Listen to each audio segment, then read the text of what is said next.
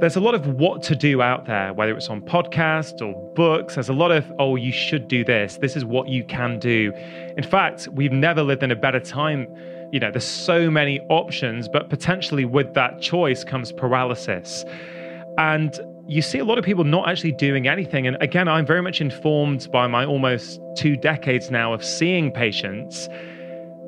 Not everyone with the information actually goes and does anything.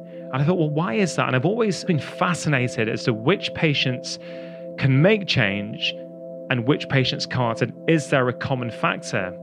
Now, I figured out early on that actually there was a couple of tricks you can use to help people make change and transform their lives.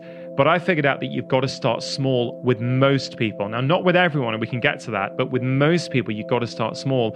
And you know, the actions you take determine your identity. Often we have a certain identity based upon the way our life is. But until we take action, consumption is not always leading to action. And you know, you've always said mood follows action, right? This is this book is actually in many ways trying to prove your point. Take the action and everything else follows. That's Dr. Rangan Chatterjee. And this is episode 545 of the Rich Roll Podcast.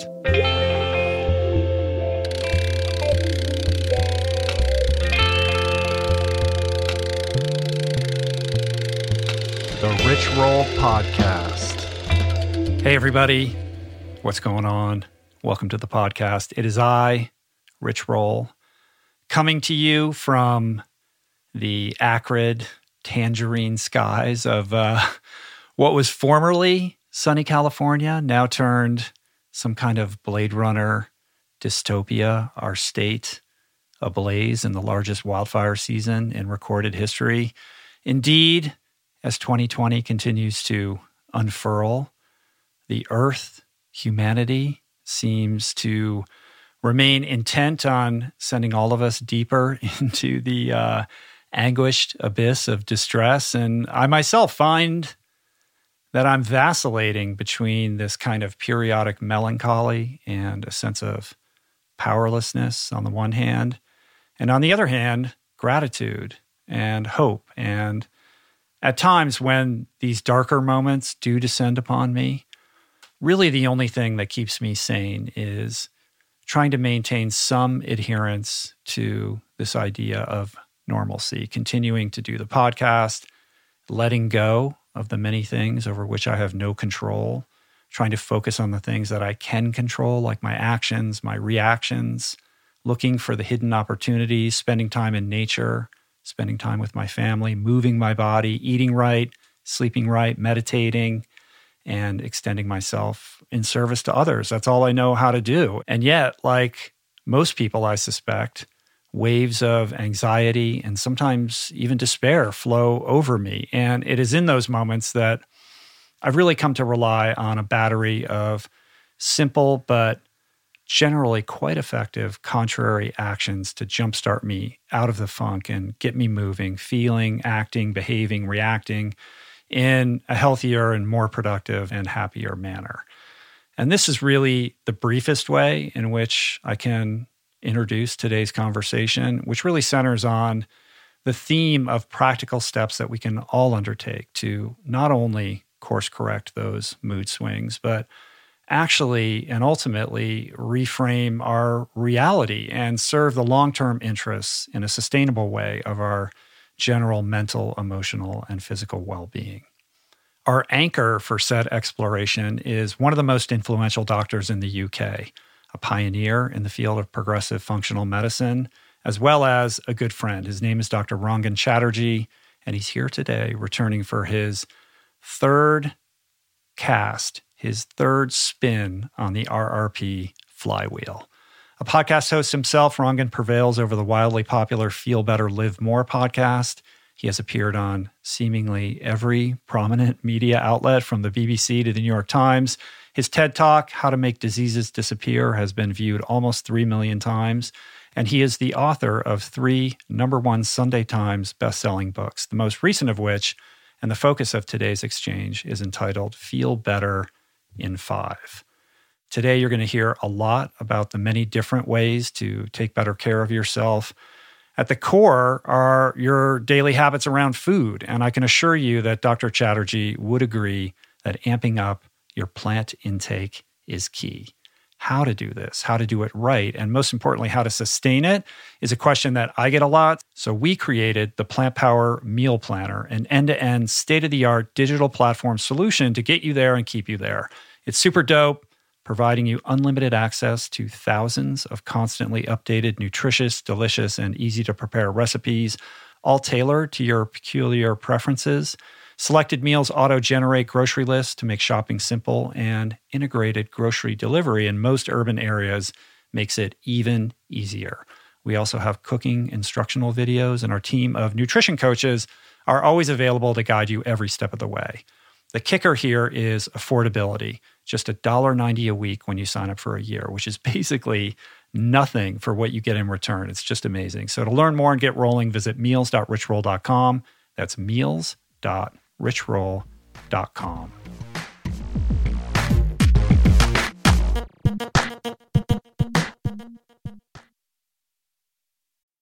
We're brought to you today by Momentous. Over the last 16 years, I can safely say that I have tried almost every single plant based protein out there. And I can tell you that most of them are highly processed with tons of additives and or they taste terrible, they're not third party tested or simply just don't hit the nutritional bullseye with a legit science supported formula with the appropriate amino acid profile that promotes optimal nutrient absorption, which is all just a long way of saying how enthusiastic I was to be introduced to Momentous's 100% plant based protein, which solves for all of the above and then some with a precise blend of pea and rice proteins, which yields a complete amino acid profile, tastes great and has become my go to to ensure my body is supplied with energy for proper recovery and function. Momentous products are simply the best in the industry, which is why they're used by over 90% of NFL teams, by Olympians, Tour de France champs, and world class athletes across every sport. With all the BS in the supplement world, I trust Momentous's industry leading quality standards and quality. Try Momentous for yourself by going to livemomentous.com slash richroll for 20% off plant based protein and all of their top of the line products. That's L I V E M O M E N T O U S dot com slash richroll for 20% off. We're brought to you today by On. I am a total gearhead. I love researching the latest technology for the sports I enjoy. And I've learned that people often overlook apparel. But what you wear isn't just clothes, it is, without a doubt, technology. Technology that can make or break a performance. And I can tell you, after spending two full days meeting with the apparel wizards at On Labs in Zurich, that On is innovating in this space like no other with next gen premium fabrics and just this heightened level of sophistication and precision and testing and development and intentionality previously unheard of that puts them just miles beyond the competition. I've been rocking On's high performance running apparel, including the long tees, the weather jackets, even the climate jacket, all super lightweight, tailor fit, built to move, and just gorgeous to get you out and get it done in fleet-foot comfort no matter the weather. I'm super proud to be a brand partner with this impressive team from increasing product sustainability to improved energy return and impact protection, truly Swiss innovation at its finest. To get you moving, On is offering an exclusive 10% discount. To redeem, head over to on.com slash richroll and use code richroll10 at checkout. We're brought to you today by a very exciting brand new sponsor, Go brewing. I am sober. I don't drink. And I devoted so many episodes of this podcast to the unreal benefits of an alcohol free lifestyle. Why? Because even if you don't have issues with booze and suds, no amount of alcohol is good for you. At a minimum, it wreaks havoc on your sleep and produces a hangover that destroys your energy, your mood, and your focus. At worst, it turns your whole life upside down. But no longer does that mean you have to break up with your favorite brew because my pals at Go Brewing are making all your favorite brews minus the alcohol, fewer calories, and more productive tomorrows. It's not every day that I get the privilege to witness the inception of a company collaborating with our podcast, but that's exactly what happened with Go Brewing. I'm going to tell you this story. A few years back, I spoke at this event in Illinois, fittingly named Go. And it turns out that that very day catalyzed Joe, the founder, to start his own NA beer company, Go Brewing. I had no idea about any of this until I bumped into Joe at Jesse Itzler's Running Man event the other month in Georgia. And he shared this story with me. I savored his fare in all its varieties and deeply moved by the mission and what he shared with me, and just impressed with the insane taste and quality of his alcohol free concoctions, I wanted to help share the discovery. Made with natural ingredients faithful to traditional beer styles, Go Brewing has an impressive lineup of delicious, small batch, craft, alcohol free brews, all without added sugar or artificial processing. My favorite is their double IPA, not just another story, but basically you just really can't go wrong because everything they make is brewed to perfection, worthy of trying yourself, which you can now do at gobrewing.com. That's gobrewing.com and use the code RICHROLL for 15% off your first purchase. Okay, Rangan. So, bottom line, fundamentally, this is a conversation about habit change and habit formation. If you enjoyed my podcast with James Clear, I think this one will really resonate with you because it's all about the power of bite sized actions, what James Clear calls atomic habits to change your health and change your life. It's about the difference between breaking bad habits versus crowding them out with new ones. It's about food addiction and emotional eating with Dr. Chatterjee's progressive personal theory on the root cause. We talk generally about holistic health and lifestyle medicine and why New Age wellness really should be accessible to all, especially now more than ever. And Rangan shares his experience helping patients relieve stress, find fulfillment, and hone peace in these chaotic times. But most importantly, more than anything, we explore his very simple, almost effortless, really, methods for building new positive habits. So, this is me and Rangan Chatterjee, courtesy of Zoom, which you can also watch if you would like, if that's your preference, at youtube.com forward slash rich roll. Enjoy. Rangan, my friend, good to see you back for your third turn on the podcast. My only regret being we're not in the same room, but be it as it may, this is the world that we live in right now. So I'll take any opportunity I can to connect with you, my friend. Good to have you today. Yeah, thanks, Rich. Yeah, me too, man. I would have loved to have been with you in person, but mm. this is as good as it gets. But I'm sure we're still going to have a great conversation nonetheless. Yeah. So I want to get into the new book, of course. Congrats on it just being released in the United States. But before we do that, like how's it going in the UK? I talked to a friend of mine who lives in London 2 days ago and he said by by what he related to me it sounded like things were a little bit more normal there than they are here in Los Angeles. What's the day to day? Yeah, I, look, I think the way we're reacting to this is so individual, isn't it? That, that you can talk to 10 different people about their perception, how they're feeling about the world and you may get 10 different answers. Certainly, you'll get five or six different answers. And so, what's going on here?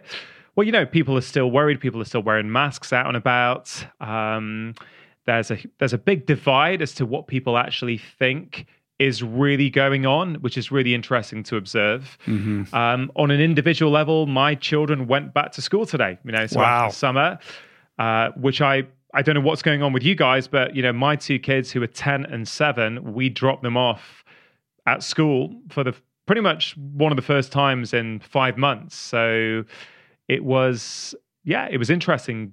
just getting back to what used to be normal mm. for many parents around the country.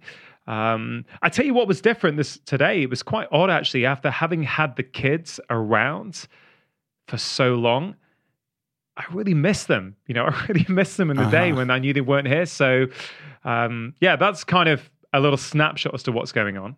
That's nice. Our kids are doing exactly what we're doing right now. They're on Zoom all day for their school, and it's really taken a toll. Like the mental drain of them having to, you know, receive their education through a screen entirely is, you know, as you know, not the healthiest thing in the world. And it's been tricky as a parent to help them navigate that, the emotional, you know, mental turmoil that it causes to have them separated from their friends and to have their childhood in certain respects stripped away from them has been really trying. It's encouraging to hear that your kids are back in school. I wish that was the case here, but it's not.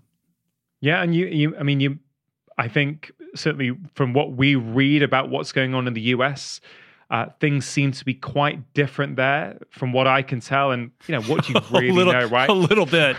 A little you bit. know, and, and it's, I don't know, it's, it's really tricky, Rich, because, you know, in terms of how people see this, I think it really depends on who you are and what's your situation. So for some people, the pandemic honestly has provided a wonderful opportunity for people to reevaluate their lives, reset what's important, spend more time with people who uh, they're close to, whether it's their partner or their family. But for other people, they've had the complete opposite experience of worry, financial hardship, uh, potentially losing their job, potentially losing a family member or a close friend to illness. You know, maybe having a funeral that you couldn't go to mm. because mm. of the regulations. So I really feel that this has been one of those times where our reaction is so individual, you know, and I think it depends on what media you consume. You know, mm. are you mm-hmm. intentionally consuming lots of mainstream media? And I think if you are, potentially you may struggle with anxiety or stress with the state of the world. And then if you shut yourself off, you can sometimes feel really good in yourself but potentially starts to become detached with what's actually going on out there. So I mm. think it's quite a challenging. Um, it's been a challenging time to, to for people to navigate. And you know, before our conversation today, I was thinking back to when the pandemic started. I was in LA as this was. I remember about to. I was meant to come to your house just yeah. to meet, not for a podcast. You know, as part of what I'm trying to do these days is really trying to prioritize connecting with people who I enjoy connecting with. And, and it was one of those where it's like, oh, maybe me and Rich could get together and not do a podcast and just right. Imagine hang out. know? our, and, our and entire relationship did. is oriented around podcast conversations. But I saw the text message uh, about an hour ago, and it literally it was on a Thursday. You said, "Yeah, we'll touch base tomorrow morning," and I thought I'm coming to, to your place, and then literally on that Friday, everything changed. Yeah. Um, you know. Yeah. Yeah, it's it's weird. It's strange. Uh, certainly, anxiety, depression, suicidal ideation, loneliness, all of these things are are, are peaking right now. Uh, certainly in America and across the world. So, what are you seeing with your patients? How are they navigating it? What's showing up in your office these days? Yeah, um, I, exactly what you said. I think the mental health consequence of this pandemic is not only huge at the moment, I think we're yet to see the impacts of it. And and I, I really think there is a you know, so how can how can I put this? You've got the situation where you know the, the authorities are making decisions based on uh, what they think is going to save immediate acute lives, right? Mm. And they're measuring that with daily, you know, daily death rates, things that are easily measurable from day to day, right? Mm-hmm. But on the other hand, you've got the chronic consequences of this lack of human contact, this lack of face to face connection, the fact that people aren't congregating anymore, that people are feeling isolated, resentment is starting to build up in people, relationships are under pressure, under strain. And a lot of those things are more chronic. They're not quite as easy to measure. And yes, anxiety is going up, stress related problems are going up, suicides are going up. I've, you know, in the last few weeks heard some really horrible stories, not just from my patients, but really tragic ones in my friend network and my family network as well, in terms of nothing to do with actually, you know, coronavirus per se, but mm-hmm. actually to do with how we're now living. Um, you know, schools, I think, certainly here in the UK, they're open, but what is the impact going to be on these children in three, four, five years' time of having, at a very formative part of their life, they're sort of almost being told, whether consciously or not, they're subconsciously getting the message that, oh, I must be wary of the other. You know, I can't mm-hmm. get too close. That is one of my big concerns about this is the consequence of this. Um, I've spoken to, and I think last time I was on your show, we spoke about touch and a lot of Professor Francis McGlone's research on human touch and just how important it is for our emotional brain and, and the signals we get when we are touched by another human. And that is something that many people have missed out on. And I tell you, Rich, my mother, who's she's going to be 80 in a week's time, she lives about five minutes away from me. And right at the start of lockdown, she had a fall. And I remember it really well because it was probably in the first week or two when nobody quite knew what was going on. like it was like, mm-hmm. what, what's happening to the world? Yeah. And I went round and I didn't want her to be admitted. I thought, I don't want her going in a hospital right now. So I ended up staying with her for a few nights on the floor next to her bed just to make sure she was okay, just to make sure everything was all right and she didn't need to go in. And, you know, so she was quite frail and, and quite, um, she quite affected by it by a few weeks. But it was really interesting. A few weeks later, she has someone who comes around maybe for you know an hour a day to help with some cooking and a few things at home. And I remember she phoned me one day and she said, "You know what? I'm over this. I'd I I, can't live like this. I would rather." Uh, and I'm not at all suggesting that anyone else should feel like this. I'm just talking about an individual story. This is my mum. She said, you know what, I'd rather take my chances. I'd rather get this virus. And if I don't make it, I don't make it. But I can't live like this, not seeing anyone, not seeing my family, not seeing my friends. And it really struck me early on, Rich, that there's two sides to this. There's the acute side and the chronic side. And actually that's that's that's a theme we've spoken mm-hmm. about before, right? Whether it's health problems, the acute problem like the pneumonia, which Western medicine does beautifully well at, versus the chronic consequences of the lifestyles that we lead. Mm. And you can actually draw the same analogy in the pandemic. There is an acute consequence, potentially, um, and there's a chronic one. And the chronic one is the one I don't think is getting factored into decision making because, you know, we can kick the can down the road. It's like, oh, we can't quite see that. Although I think we are starting to see it, but we can't quite see it and measure it in the same ways. So I'm I'm concerned. I, am really concerned about children. Really, you know, I I think you know humans are social beings. We're designed to be together and to thrive in community, and I, and I really I worry about the impact on kids in the future. If I'm honest. Yeah, it's very real. Uh, I can see it in my 13 year old daughter. When we do venture out into the world, which isn't often, she's very trepidatious about it. And she's more diligent about mask wearing when she's outside the house than probably anybody else in, in our house. And it's left me reflecting on what the long term implications of that relationship with how you interact with the world are going to be. Like, what is the half life of that fear response when you're in the presence of another individual, as opposed to embracing the world and looking forward to those social interactions, entering each one of those with that kind of sense of potential doom. What does that set in motion for that person's life five years down the line, 10 years down the line, if they can't get over it? I think there's going to be a post traumatic stress response to this that we're going to see, you know, amongst mostly young people and what that's going to look like, I think only time will tell. But I think it's a very real concern. And I think on top of that, you know, this is something that you're well versed in. The health of our immune system is related to the extent to which we interface with not just the natural world, but the social world. Like our immune systems become more robust the more that we're in contact with other human beings. That's part of what what it's about in terms of maintaining our immune systems. And now we're being sequestered, we're prevented from that interface. What does that mean? You know, it's all very confusing and disorienting. And that's all exacerbated by this variation in in the kind of information that we're receiving, these different narratives about what we should and should not be doing that yeah. are causing vitriol and strife and really dividing us in a profound way.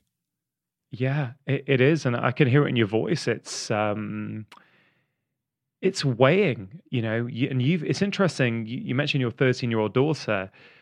My son's ten, and I, I would guess that the jump from ten to thirteen is significant. My son is still in primary school. I still feel that he is relatively sheltered from the wider world. Uh, I suspect that when one goes to I don't know what you call it in the States here, secondary school or high school, you know, basically from 11 plus, mm-hmm. I suspect things are very different. And I can't imagine what it's like for a 13 year old because at that age, you know, you're all about your friends and hanging and sort of almost pushing back against your family and actually really trying to get your own tribe what does that do? What will that mean for relationships in five, ten years' time? I, have you know, I know, I think you had Charles Eisenstein on early on, mm-hmm. didn't you? Yeah. I, re- I mean, I remember, I still remember reading his essay, you know, the coronation you essay. Yeah, which was just a brilliant read when I read it at the time. I've not actually, I've not revisited it. I, I may do, but I remember the the thing which really struck me at the end of it was when he said. Um, he said something like, it depends how you see life as a society. If you value the preservation of life above everything else, then certain measures make sense. If you value the quality of life, then perhaps we need to have a slightly different conversation. And you know, I appreciate that this is super emotive for people. So I'm mm-hmm. I'm not I'm just trying to, as a philosophical point, I really I haven't been able to get that out of my head since I read it. What is the what is the society? What does society look like? How do we want to live? Uh, because you know th- there is an element of risk to being alive, right? The way to be completely safe from anything is to, well, you stay at home. Don't interact right. with anyone. Never get don't in. A, never get in a car. Never do anything. Yeah. Yeah, don't go running on a trail, right? You did you you know don't mm-hmm. do any of those things where you could potentially run into problems. But then the flip side is what what if we think about the fun things in life? If I think about my own, you know, the last couple of years, you know, getting into ocean swimming, swim running, you know, before that skiing, you know, it's the element of danger that is almost in so many ways actually basically tells you how much of a buzz you're going to get afterwards. You know, mm-hmm. if it, of course you can have fun without an element of danger, but it almost reminds you in that moment, wow, I am alive. What an amazing feeling. I am alive. And I just feel that the thing that frustrates me, Rich, if I'm honest, is I don't feel there's been enough of a public conversation around the long term consequences. I think we. Mm-hmm and I get that, you know, I get that. There's there's this thing which we've never seen before. We've never seen these sort of lockdowns, and there's a, a short term focus. But I really think the time is to we really need to start thinking about the long term consequences. But we're also not seeing with a mainstream narrative. We're not seeing a focus on what the immune system is and how we can start supporting it. You know, it, and, and I find it bizarre that we've not had more of it in terms of. I know you spoke to um, Dr. B recently, mm-hmm. um, and you know he was talking about the immune system, and you know there are so many things that we can do that will support our immune system. You know, getting seven and a half hours sleep a night compared to five hours, for example, has been shown to change the amount of natural killer cells in your body by 50, 60%, right? What are natural killer cells? They are the part, part of your innate immune system that fight viruses, right? So, of course, it's a novel virus to many people, right? That's that's what we're being told.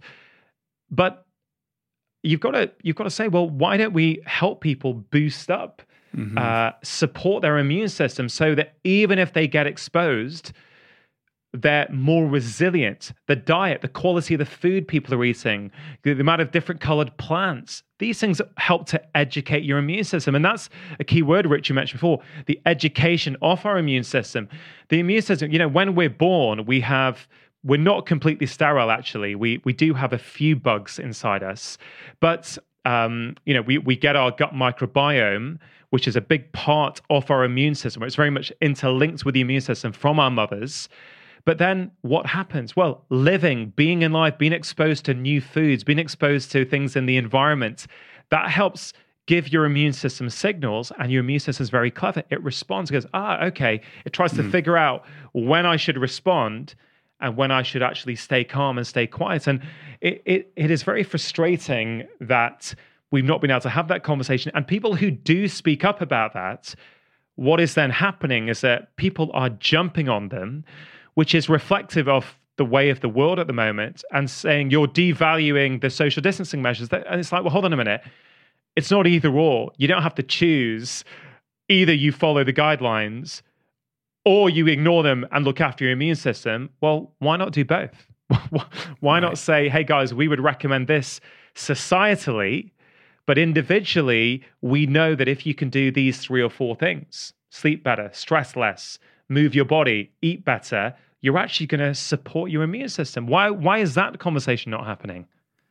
Yeah, because it doesn't feed the mainstream media fear narrative, you know, and it's particularly concerning when what we are coming to understand about this novel virus and the impact, the disproportionate negative impact that it has on people with comorbidity factors. Like the more unhealthy you are, it appears the more you know at risk you are in terms of the severity of what you're going to endure should you come in contact with the virus. It's been very strange in Los Angeles in the early stages of the quarantine. They closed all the they closed the beaches like everybody knows, but they also closed like all the trails and I can understand closing certain trails that are heavily trafficked, but they were closing all these tiny little trails that I felt like I only knew about where I would go out running and I'd be the only person out there and there'd be yellow police tape around it all of a sudden. And I, I was thinking, this is perhaps one of the healthiest things that I could do right now. I'm socially distant. I'm not going to see anybody. And yet I'm being prevented from doing this thing that I think is in the best interest of making sure that I'm in a good, healthy position should I encounter the virus. Yeah. And there's, you know, there, there's there's a wider point as well, which many people have been thinking about, which, uh, and I have as well, because you know, we live in a society where there are certain rules. These, there's there's rules of engagement to allow society to function in a certain way. You know, it's not the Wild West where anything goes. But many people I know, myself included, if I'm honest a little bit, were very much like, oh, I can't go in the countryside now. I like I can't go into nature. And then you then you start to think philosophically, well, who owns nature? Like, is it possible to legislate that a human can't go into nature. And, I, and I, look, I understand. I'm not saying there aren't reasons for it. I'm just saying that if you extend these arguments to their sort of to, to their extreme, it is. It was. I thought. Well, hold on a minute. I feel very frustrated that I I can't go here and actually go for a run here or. Um, but but I understand also the flip yeah. side, right? So I'm I'm not sort of saying, oh, you know, poor Rangan he couldn't do what he wanted to do. No, I get it that there's a societal issue at play, but uh, but these, like many people, mate, the, the a lot of these thoughts have been going round and round my head. Um, and you you go one you know one week you're feeling really good and you're feeling totally okay with things, and then another week you're just sort of feeling a little bit tensed up and down. And I, and I think maybe four or five months in, there was this general feeling in the UK that people just think, God, I've had enough now. I've had enough mm. now. I just need to yeah. get out and express myself in whatever way. So I, you know, you mentioned the, the news narrative as well, and it was interesting because at the start of this, you know, I, you know, the, the day I was meant to see you, I flew back from LA that evening, and I think so. I got back to the UK on Saturday. I think I was on BBC News on the Monday, uh, talking about. Uh, what was going on? I really felt a public service obligation at the start. I thought, a lot of people uh, certainly in the UK, trust me and want to see what I have to say about. It. So I really felt responsibility to go on. But then after a few weeks, I thought these are all quite negative stories. And I, I won't mention which station it was, but I did suggest, should we do a positive piece around this? Mm. And there just wasn't that much interest. And I, I sort of really started to see, oh, okay, kind of. So there's a certain story and a narrative that certainly people are either wanting or media companies are wanting to put out. And I, I, I went for a period of two months and I, I didn't go actually. I just thought, you know what? I feel that every time I go on, you know, and they're taking um, questions from the audience, and the guidance at the time was literally changing every single day. And a lot of the guidance didn't make sense and, and it was mm. in conflict to the previous guidance. And I just thought, you know what? My kids are at home. Uh, my wife probably was quite anxious at the start. So we have a very different view to this. I've been pretty relaxed throughout most of this. Um, my wife, on the other hand, has got quite anxious from time to time. And I've learnt that it's not fair of me to expect her to look at the situation like me. It's about to try to understand no, this is real in her head this is how she feels and i need to sit there and try and listen to that and be there and support. And i was finding that. I was getting really stressed out about going on the media to talk about a negative story. And so i just stopped doing it. And you know what? I, f- I found myself happier calmer yeah. having more fun with the children getting more work done. And it, it, has been it, it's been a, it's such an intense period that i think we've experienced so many emotions but they've been supercharged, like the highest of highs and the lowest of lows. I don't know. Would you say that's the same for you, Rich? Yeah, everybody's on a hair trigger. It's being fueled by the fear narrative and the anxiety and the stress and the economic insecurity. Like all of these things are very real. And just to be very clear myself, like I'm conducting myself like a, a good citizen. I'm wearing a mask when I go out and you know, go inside to any kind of retail establishment. I mean, all I do is go to the grocery store essentially, unless I'm home or, or doing the podcast. But I'm respecting the protocols that you know that are being advised in terms of social distancing, et cetera. Um, meanwhile, I'm also taking care of myself and trying to put myself in the best position to to to manage all of this. And I've been also on that sine wave of feeling fine and then having moments of, of depression and despair that kind of come in waves uh, as a result of the isolation and the um, inability to kind of plan for the future and have things to look forward to. Like I'm, I'm trying to not discount that because I think that those things are very real. And you know, in in what you just related, I'm I'm my mind returns to another theme from Eisenstein's uh, essay, which is this forced moment of repose being an opportunity for us to reevaluate, reassess the systems that are broken right now, the systems that led to a novel virus appearing to the extent that it did in the first place. You know why um, you know we're in a society where there are so many comorbidity factors among too many people you know what is going on with how we've structured our society that has created so many ills that require our redress at the moment. And i'm not seeing a lot of discussion about that either. And i feel like that's a, a, missed opportunity in, in you know if we can identify a gift in all of this and that was really at the core of what eisenstein was trying to say it's this opportunity to make some fundamental changes. Yeah, I, I couldn't agree more. And like, I think it depends, you know, on who you are, how you've experienced this this lockdown, this pandemic. But I honestly would say, and and, and I've I have worked uh, for much of my career in sort of quite deprived areas uh, with people of, of sort of so-called low socioeconomic status, and you know what? there, there is very much this narrative that, oh, it's okay for some, right? It's all right for some of us. But I think we've got to be very careful with that line of thought. So let, let me let me just expand it out for a second and then I'll bring it back in. When we talk about, let's say, lifestyle medicine, how we can use lifestyle to help not only prevent getting sick, but also potentially help treat certain conditions, certainly try and improve them. There's this big sort of thing in the UK recently where it's like, oh, this is, you know, this is classist. It's all right for some. You know, we should be, we shouldn't waste our time with this obsession with lifestyle. We should be focusing on the real causes, which is poverty, and actually, um, you know, eh, the, the, the sort of the problems in society with rich and poor and there's sort of disparities in income levels. And again, it's very much like this it's either or, you've got to choose. Uh, and it's just not really reflective.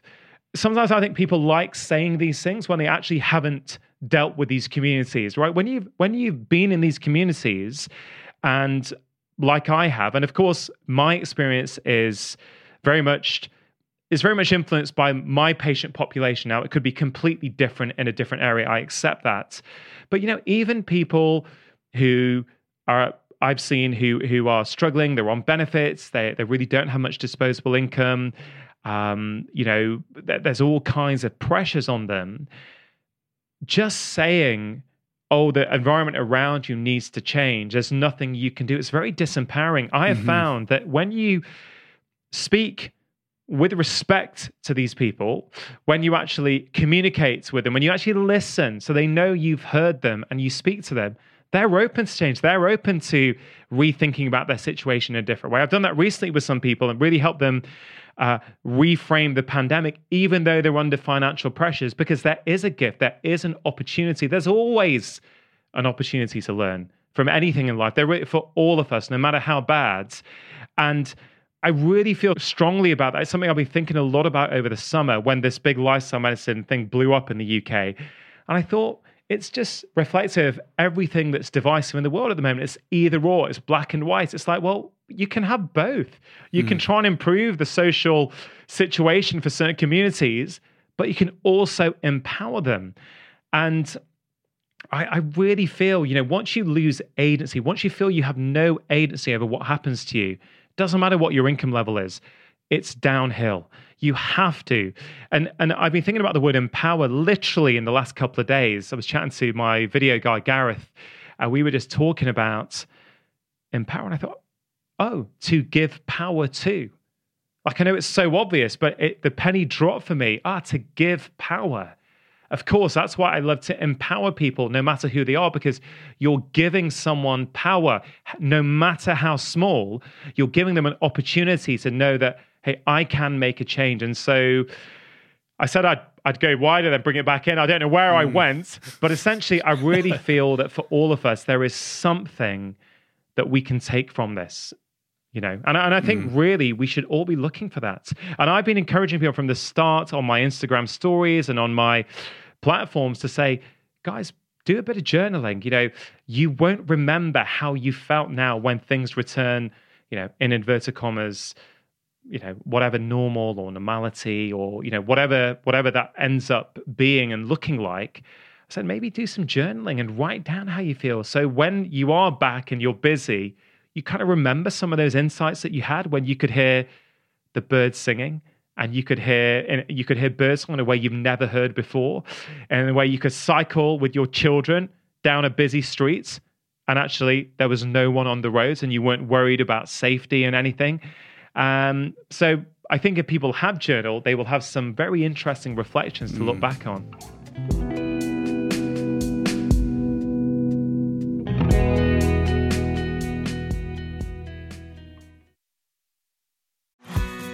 We're brought to you today by Recovery.com. I've been in recovery for a long time. It's not hyperbolic to say that I owe everything good in my life to sobriety. And it all began with treatment, an experience that I had that quite literally saved my life. And in the many years since, I've in turn helped many suffering addicts and their loved ones find treatment. And with that, I know all too well just how confusing and how overwhelming and how challenging it can be to find the right place and the right level of care, especially because, unfortunately, not all treatment resources adhere to ethical practices. It's a real problem a problem I'm now happy and proud to share has been solved by the people at recovery.com who created an online support portal designed to guide, to support, and empower you to find the ideal level of care tailored to your personal needs. They've partnered with the best global behavioral health providers to cover the full spectrum of behavioral health disorders, including substance use disorders, depression, anxiety, eating disorders, gambling addictions, and more. Navigating their site is simple. Search by insurance coverage, location, treatment type, you name it. Plus, you can read reviews from former patients to help you decide. Whether you're a busy exec, a parent of a struggling teen, or battling addiction yourself, I feel you. I empathize with you. I really do. And they have treatment options for you. Life in recovery is wonderful, and recovery.com is your partner in starting that journey. When you or a loved one need help, go to recovery.com and take the first step towards recovery. To find the best treatment option for you or a loved one, again, go to recovery.com. Meditation has been a recurring theme on this podcast dating back to its beginnings. And in conversation, always leads people to asking me about the best way to begin. There are no shortage of modalities, of resources, and apps available. I have experience with many of them, but my mainstay, I have to say, the one that I have found most useful is Waking Up. It's this unique treasure trove of wisdom that has become so important to my daily routine that the app finds itself right in the dock of my phone for immediate fingertip access. Beyond its robust catalog of daily meditations, it's also this extraordinary library of mindfulness resources that go well beyond the strictures of meditation with courses on stoicism, cognitive behavioral therapy, time management, procrastination, as well as thoughtful conversations with leading scholars on everything from psychedelics to happiness. It really is one of the most worthy investments you can make in yourself. And listeners of the show can get 30 days to try Waking Up for free. Plus, you'll save $30 on the in app price. If price is a concern, Waking Up offers the app for free, astonishingly for anyone who can't afford it. You can find the links on their website to get a full scholarship right now. Just go to wakingup.com slash richroll to start your free month today. That's wakingup.com slash richroll. What is the meaning of life? What happens when we die? What is our purpose here? If, like me, you ponder these delicious existential questions, I have got just the thing for you. It's called Soul Boom. It's a podcast hosted by everyone's favorite best friend and my friend, the deep thinking and deeply hilarious Rainn Wilson where he communes with intellectuals and entertainers, theologians and philosophers in intimate exchanges that tickle the mind, heart, and yes, the soul.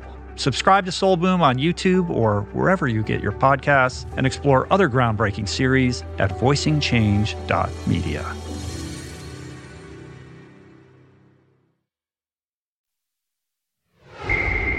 Well, that's a perfect segue into the new book Feel Better in Five, which is all about empowerment. And, um, you know, it's in the vein of your other books, but I, I, I think that what you've done with this book and what I love about it is that it's so action driven, you know, and I think if you have a particular superpower that defines who you are and the work that you do, it's your ability to distill rather complicated and confusing concepts that are related to diet and health and fitness and stress reduction and recovery and sleep uh, by drilling down to very basic, doable, common sense tasks and to do it with like a bit of aplomb and, and, and charisma so that people can digest it and receive it and most importantly implement it into their lives. Uh, and I think you've accomplished that with this book,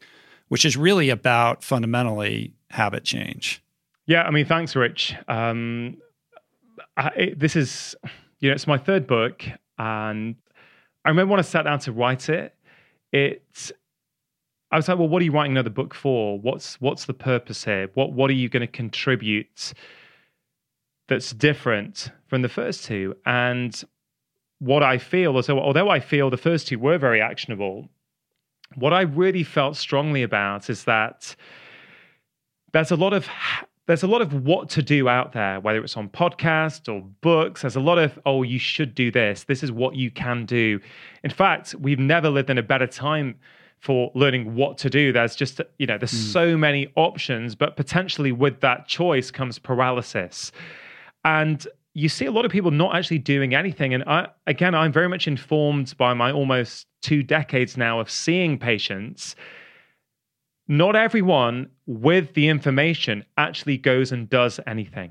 And I thought, well, why is that? And I've always I've always been fascinated as to which patients can make change and which patients can't. And is there a common factor? Now, I figured out early on that actually there was a couple of tricks you can use to help people make change and transform their lives but I figured out that you've got to start small with most people. Now, not with everyone, and we can get to that, but with most people, you've got to start small. And, you know, the, the, the, I think the best example to illustrate it, it was this patient who, 42 uh, year old chap that I saw in my surgery. He, he's got he had a lot of problems that actually many people listening to this right now are probably also facing. He was a little bit overweight. He was struggling with his mood and he was low in energy you know, very, very common problems. And Rich, I remember sitting down with him, and it was quite clear to me that there were various aspects in his lifestyle that were probably at play. Uh, we discussed a number of options. The option he really liked was strength training. And he was like, Yeah, doc, I love it. Strength training, uh, I get it. It's going to help me with my mood. It's going to help me feel better. It's going to help me lose weight. I'm in. I've not done it since I was a teenager. Brilliant. And he goes, What do you want me to do? 40 minutes, three times a week. I said, hey, look, that'll be amazing if you can do that. And he goes off, right? So this is the key. He's got the motivation at that point. He's ready to go. He's like, got a smile. I'm going to do this. One month later, when he comes back in for follow up, right, he walks in like a different person. So he's, um, he's, you know, his shoulders have rolled round a little bit. He's a bit sheepish. And I said, hey, look, how are you getting on? How was the gym? You know, what's been going on? And he said, Doc, look, you know what? I've not I, have not really been. Uh, work's been super busy, super stressful. The gym's not really that close to me. I've just not ended up going. And Rich, why that why that is such an influential consultation for me is because I remember sitting there thinking, I didn't think as many people expect me to have thought, why has he not done what I've asked him to do? I just thought, Rangan, you've clearly not given him advice that he feels is relevant for him in the context of his life. And so I took off my my jacket and I said, right, I'm going to teach you a workout right now. So I taught him this five body weight exercises, modified them for his ability, and I said, "Can you do them?" He goes, "Yeah, no problem." I said, "Okay, can you do this? I want you to do this five minutes twice a week." And he looked at me and he said, what, 10 minutes a week. I said, yeah, can you manage that? He goes, yeah, of course I can, man- I can, I can manage that. Mm-hmm. I said, okay, I'll see you in four weeks. He goes off four weeks later, he comes back Rich. And he walks in, big smile on his face, chest puffed out. I said, How are you doing? And he said, Doc, I, I feel amazing. Like you said, do five minutes twice a week. I found it so easy. I do that workout for 10 minutes every evening before mm-hmm. I have my evening meal. And he that was 70 minutes of strength training a week. Right. He couldn't do 40 minutes three times a week by making it super easy, he feels good. He increases it not because I asked him to, but because he wanted to. And then he was doing that for a good five years, right? 70 minutes of strength training for five years. And that led to what I've written about that I call the ripple effects. From there, he was eating better, sleeping better. And now he gets up each morning and does a breathwork practice. This stuff was not on his radar six, seven years ago, right? It just wasn't. But by making it small, by making it achievable, not only can he do it, his identity changes along the way. And I think that's why I think this book has proved so successful and popular with certainly people here in the UK is because it works. It it's based on 20 years clinical experience that I've got, but also when I when I I think last time I saw you actually I'd maybe just come back from seeing BJ Fogg mm-hmm. in um, up in Santa Rosa on his boot camp. And BJ, who's arguably one of the world's leading experts in human behavior, um, certainly I, th- I feel that he is, he said it, it, was it was such a beautiful meeting because he looked at the book and a he he said some really nice things about it. He said it's one of the best habit change programs he's ever come across, deceptively simple but remarkably effective, which was so humbling to get that from someone like that. But what was really interesting, I've come to see patience and habit change from clinical experience. So I've come to it not from research. I'm not a researcher. I've come to it from what I have seen work with real people, with busy people, with busy lives.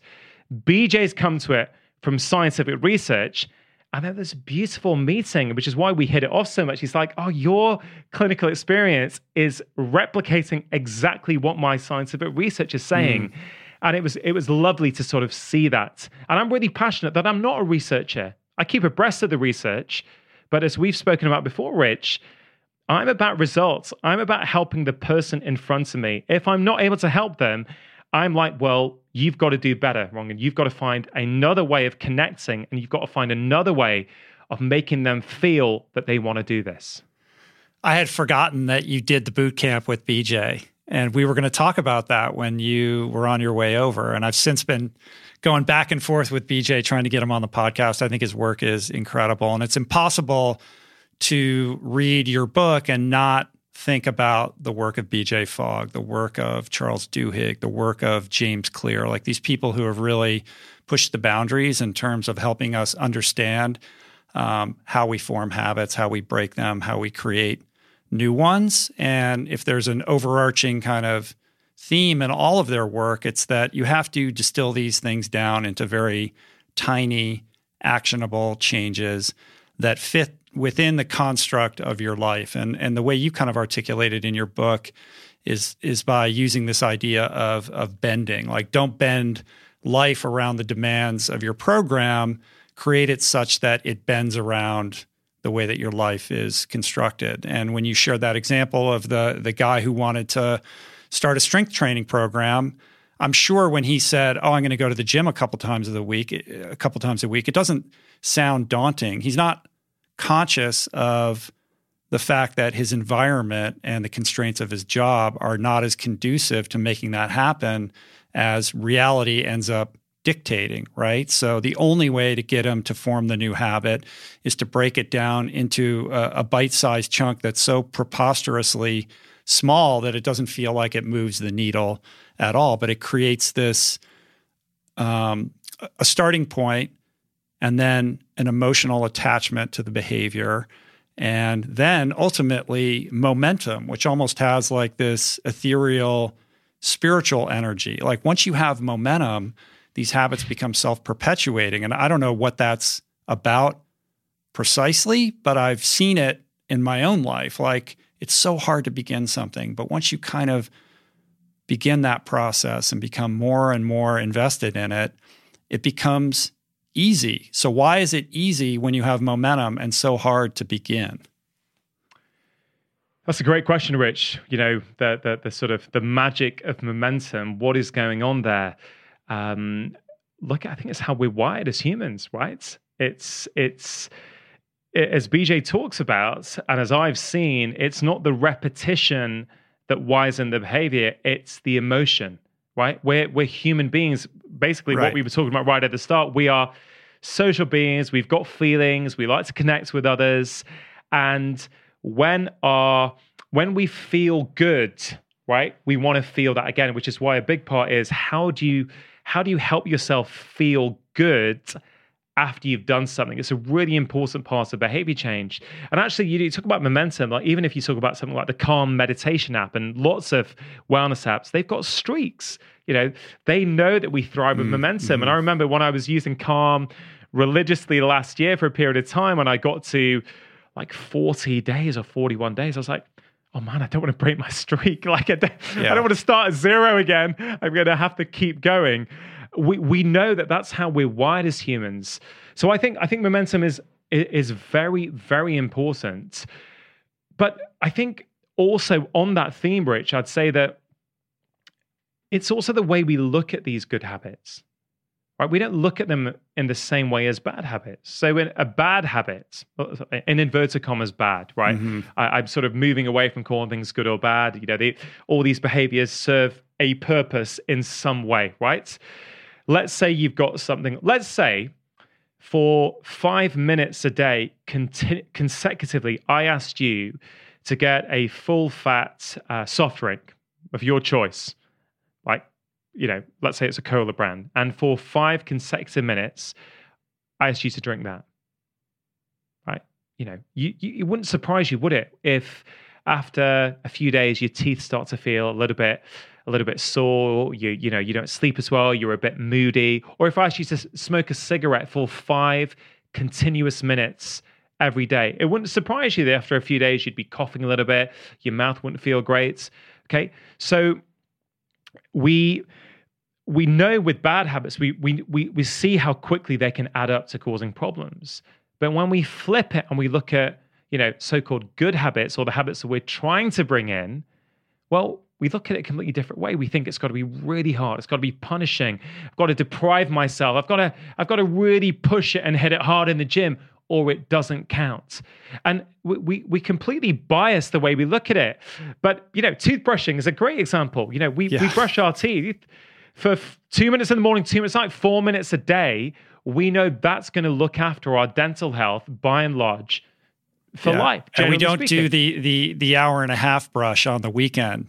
Exactly. like, you know, that's why I often say I say you don't you don't not brush in the week and go, hey, you know what? I'm going all in on Sunday. I'm I'm having the one hour deep clean today. Right. You know, we don't do that. We know a little bit regular makes the difference. And you know what's really interesting is if we you can look at other industries outside health and see how they've got this down. So, business, Amazon, right? Amazon, you know, I think certainly now must be one of the world's biggest companies, right?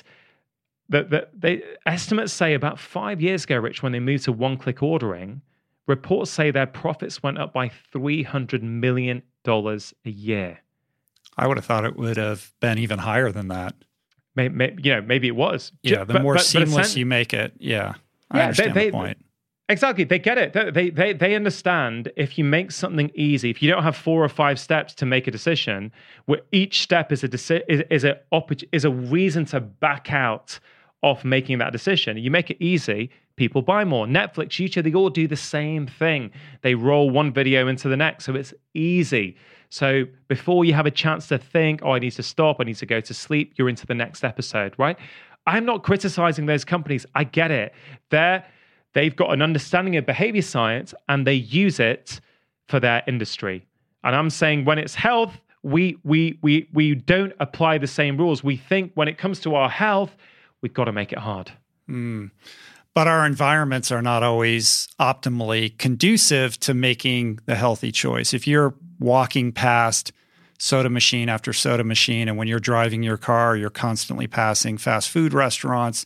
There's a temptation in that inherent environment that is leading people towards the easy, unhealthy choice. And in terms of creating the healthy environment, I, am thinking about what Dan Buettner does with his Blue Zones project, going to these cities and getting them to create bike lanes and getting rid of the vending machines and and and changing the environment so the environment is conducive to the healthy behaviors and the healthy choices. Because his whole thesis which is not dissimilar from your own is that unless the environment is conducive to that kind of you know productive positive change human beings because of their psychological you know malfunctioning or whatever it is the way that we're wired we're gonna we're gonna repeat the unhealthy behavior. Like we have to make it so that it's easier and more accessible. For you know just like the example of the guy you just used like the gym was out of the way on it's not on the way to or from work. So his environment was not conducive to him going there. So you have to craft a new solution put it in the home so it's easier it's at hand's reach. Hey I, I agree you know i love dan's work and I agree, right? If our environments made the healthy choice the easy choice, we wouldn't need this conversation, right? if like right. people would generally be, as they have done in the blue zones for many years, they would by default be making healthy choices because that's what you know the environment supports around them.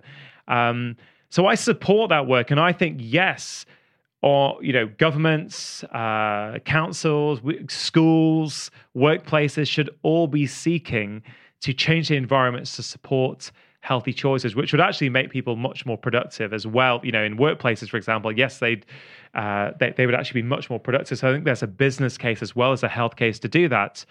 But again going back to one of the themes early on we've got to also deal with the environment the way it currently is mm-hmm. right now. And the ideal of changing these environments, I think we should be advocating for it. I think what Dan's doing, going into schools, changing them, creating these new blue zones, I am all for that. But I don't think it also means we don't need to empower individuals as well, because frankly, much of the world is living in a challenging environment, particularly now. And actually, here's the thing I always say to people control the environment you can control. Okay. So you can't control the environment outside your front door. You can make you can take a few steps to try and limit or reduce the likelihood is that you're going to get tempted, but you can't control that. You can control your home environment. Um, you can control what you do in your home. You can control whether you do some of these five minute health snacks a day. And I have seen that if you do those things, because of the, the change in identity that they cause, you then are much more likely to make better choices outside, even when faced with the temptation. Mm. And I hmm. think that comes down to momentum as well. It's kind of you're doing these three, five minute health snacks a day and you're feeling calmer, you've got more energy, you're sleeping better, you feel better about yourself, which I think is really important. That I think that starts to translate into the choices you make outside when the environment is challenging. Mm-hmm. And so I don't, as I say, you can do short term, you can do long term, or you can do both. Mm-hmm. You know, so. yeah, I like how you phrase it as as as health snacks. Basically, the book is broken up into these three sections: mind, body, and heart, and within each section, you kind of break down a variety of different practices that all can be applied in five minute intervals three times a day, uh, but you call them snacks, right? So they're almost like treats, treats to yourself. Yeah, uh, and you know it's a bit of a play on words, of course. There, uh, you know, only one of the health snacks is actually a real snack. Everything uh-huh. else is is is not food related. But you know, interesting, Rich. Even though food isn't a big part of this, this book has helped so many people lose weight. Right? It, the amount of messages I've got from people saying this program, and you've read it, you might be thinking, how is this helping people lose weight? But the reason is, and I think why it's so effective, and this is not for weight loss, this is for anything basically, this is for any one of us to help us thrive in our lives. The, the whole conversation around weight is often about food choices. And of course, food choices are important, but what are we seeing in this pandemic? We're seeing a huge amount of weight gain, right? Huge amounts of weight gain. Now, if you if you look into the research, it is very clear. You know, uh, there was a US study which showed that 79%, so nearly 80% of people change their eating behavior in response to stress. About 45% will eat more, about 35% will eat less.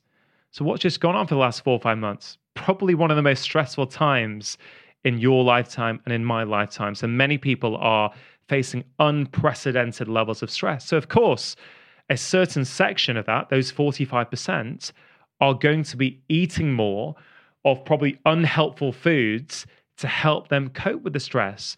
So, therefore, it stands to reason if you help people cope with their emotional health, with their mental health, which is what my program helps people do, well, of course, it's going to lead to a lot less stress eating.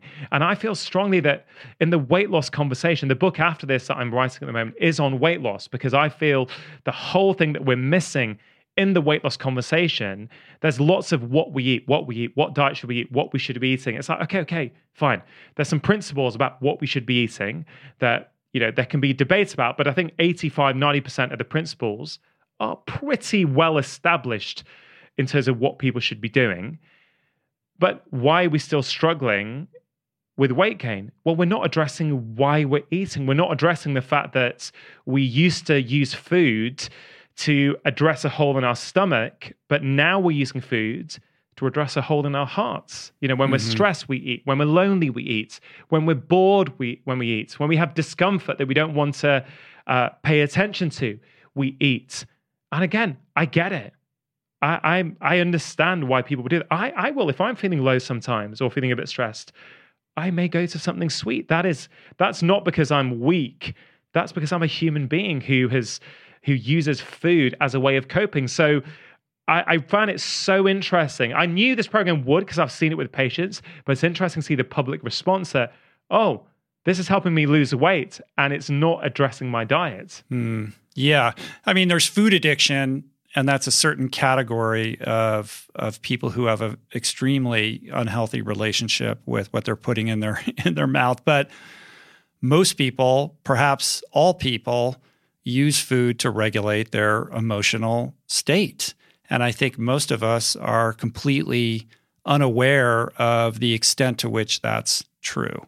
You know, whether it's a chocolate bar or ice cream or, or what have you, there's the examples of, you know, feeling depressed and trying to self medicate. But I think that we do it much more um, rampantly than we're aware. And a lot of these tools, these snacks that you relate in the book, are really related to bringing you more into the present, being more mindful, paying attention to not just your environment, but yourself, your body, your emotional state. And I feel like, I don't just feel like, I know that the more present that you can be in your life, the more self aware that you are, then you become like these unconscious urges that you're doing compulsively without even being aware, you're suddenly aware of them. And the more awareness you bring to that, the more you realize that it's an unhealthy habit that's worthy of redress.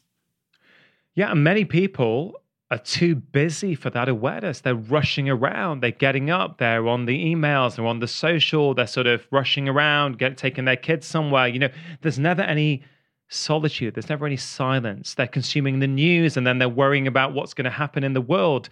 And you mentioned environment, but it's really interesting is when you do these health snacks, once you start paying attention, once you start to understand how you're feeling, and you just tap in, you just get a little window as to what it can feel like. That then translates your more, it's, you know, it's that mindfulness actually permeates into your life so that when you're out and about later and you are tempted, you're like, ah, oh, I'm, oh, of course, you know, I'm, I'm feeling stressed I've not really had, uh, I've not been for my morning walk today. That's why I'm craving that chocolate bar. Mm-hmm. And again, it's about then you can make a choice with the awareness. Um, one, one patient who, um, slightly unrelated, but just to show you when you get that awareness, I had this uh, sort of, I can't remember how old she was, probably sort of late 40s. Um, she was she was married, she had three children, she had these awful migraines. And she'd been having them for years, and she didn't really t- like taking migraine tablets that she had been prescribed before. The bad side effects didn't really work very well. And I remember the first few consultations, I really felt there's a huge stress component here. You know, she, I think she was a lawyer actually, Rich, um, and sort of shocking. You know, Shocking, exactly. Yeah. As she was rushing around. Um, and I was trying to sort of suggest, hey, look, let's look at some ways to manage this. And she goes, oh, you're going to tell me about yoga, right? You've tried yoga. I'm not interested. I don't have time for yoga. I was like, okay, okay. Uh, let, let's let's very, let's see. not just a lawyer, a very British lawyer. A very, yeah. exactly. And well, it was so interesting that actually what we agreed on ultimately um, is that we tried a few things, they wouldn't work. She kept coming back saying, I told you nothing's going to work. You know, this is just the way my life is. And then it turned out that she really liked adult coloring books, um, which are a huge rage here in the UK because it's default mindfulness, right? And she goes, we had a long conversation. She agreed. She's like, okay, that that sounds interesting. She goes, when are we going to have time? And again, I started to apply with her some of the rules of habit change, behavior change that I sort of summarize and outline in the book. And I said to her, I said, look, okay, tell me about your morning. She says, okay, look, I wake up about 6:30. There's mayhem. The children are running around. I need to get them ready for school. This was obviously pre-pandemic. And, you know, but I'll go down and make myself a cup of tea. And you know, we're, we of course, we're in England. She would be making Mhm. herself a, a cup of tea. Um, and I said, okay, that sounds perfect. What do you do then? She goes, well, I just sort of posture around. I sort of try and get the kids ready. I said, look, do you need motivation to make yourself a cup of tea? She's like, no, I'm going to do that. I said, okay, so this is one of those rules. Let's stick on this new behavior onto an, a behavior that's you're already doing without thinking about it. So onto an existing habit, basically. So she said, okay. So I said, okay, what you've got to do, we want to leave the coloring pad and we want to leave the pens next to the kettle in the kitchen. And we can dissect why these things are so important, but it sounds Mhm. really basic, but it's so, so important. So, in a nutshell, she would come down, she would make her cup of tea, and for five minutes while she was drinking her cup of tea, she would do adult coloring in. And she started to tap into what it felt like when the noise just shut down in her mind. She wasn't accessing that at all, Rich. And within about four or five days, her migraines had gone down by sort of 40, 50% or so. And a couple of months later, she was hardly getting them anymore. Now, I'm not saying that happens with every migraine sufferer, but the point is, it was stress that was driving uh, a huge part of her migraines. She needed a way to access a state where she could switch off her stress state and, and activate her sort of thrive and relaxation state. And for her, it was coloring books. Right? For someone else, it might be something different, but for her, it was that. And by applying some simple rules of habit change, number one, the most important one, you got to make it easy.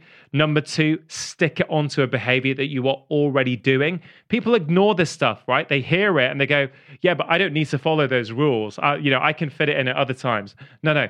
If people are listening to this now and they think back to behaviors they've tried to incorporate into their lives in the past, and ask them themselves, did they follow both of those rules? And I bet for most people, if they if they hadn't managed to make it stick, one of those things wasn't at play.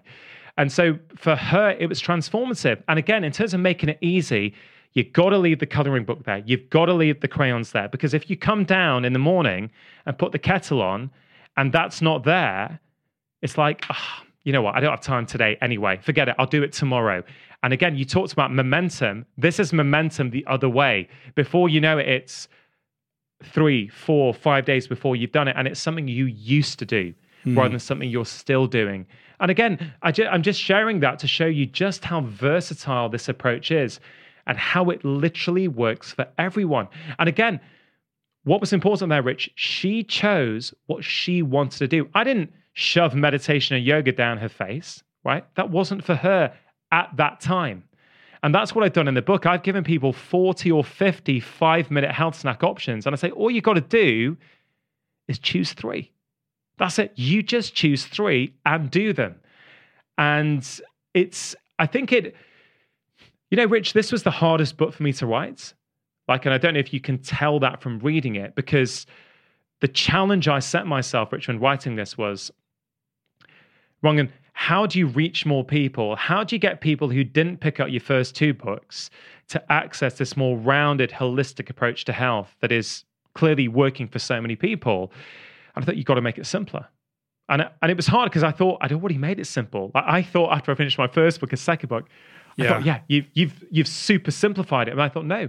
So the challenge was if in the first and second book, I'd work up an idea over 10 to 12 pages, in this book, my challenge was, well, Rangan, can you put all of that in one page? Can you distill the absolute essence of what a person at home needs to know in order to do that behavior?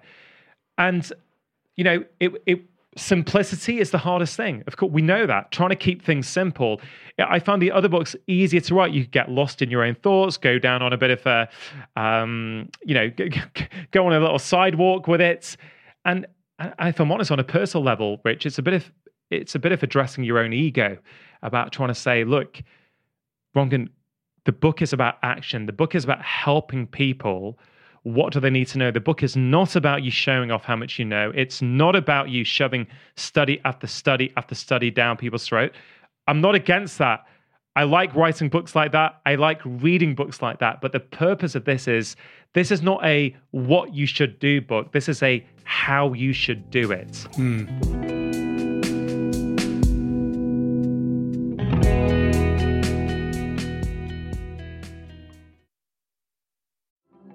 There are certain rare people who have a powerful voice and know how to use it. My friend Amanda de Cadenet is one such human. The podcast is called The Conversation because it is the conversation, a groundbreaking series of raw and honest exchanges on the issues that matter most mental health, sex, politics, ambition, gender roles, and more. Listen to the conversation wherever you get your podcasts and explore other groundbreaking series at voicingchange.media.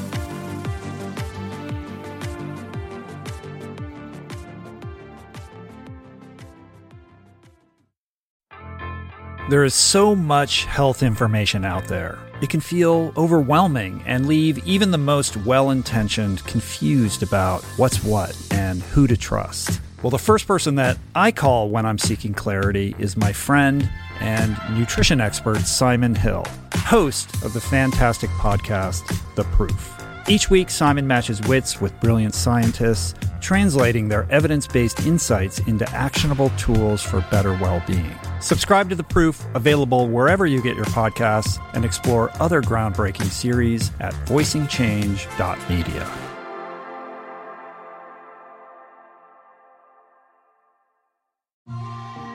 I'm super proud to announce my next venture, Voicing Change Media. This beautiful consortium of thinkers, storytellers, artists, and visionaries, all committed to fostering meaningful exchanges and sharing thought provoking content. Voicing Change Media will feature shows like The Proof with Simon Hill, Soul Boom with Rainn Wilson, Mentor Buffet with Alexi Pappas, Feel Better Live More with Dr. Rangan Chatterjee, and The Conversation with Amanda de Cadenet. You can explore this network and all its offerings at voicingchange.media.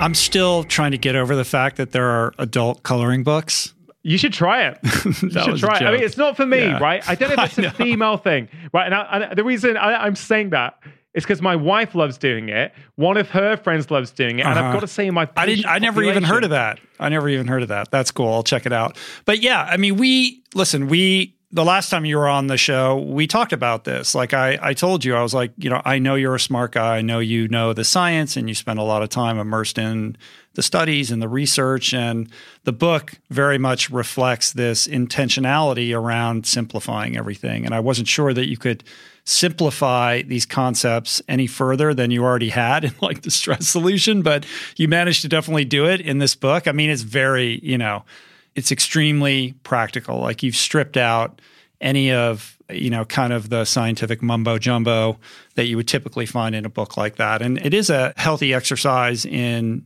ego reduction and in humility because it would be very easy to hide behind a bunch of studies and you know establish your kind of social proof and bona fides by saying oh there's this study and i read that study but how helpful is that to the end user, to the reader who's just like, tell me what to do?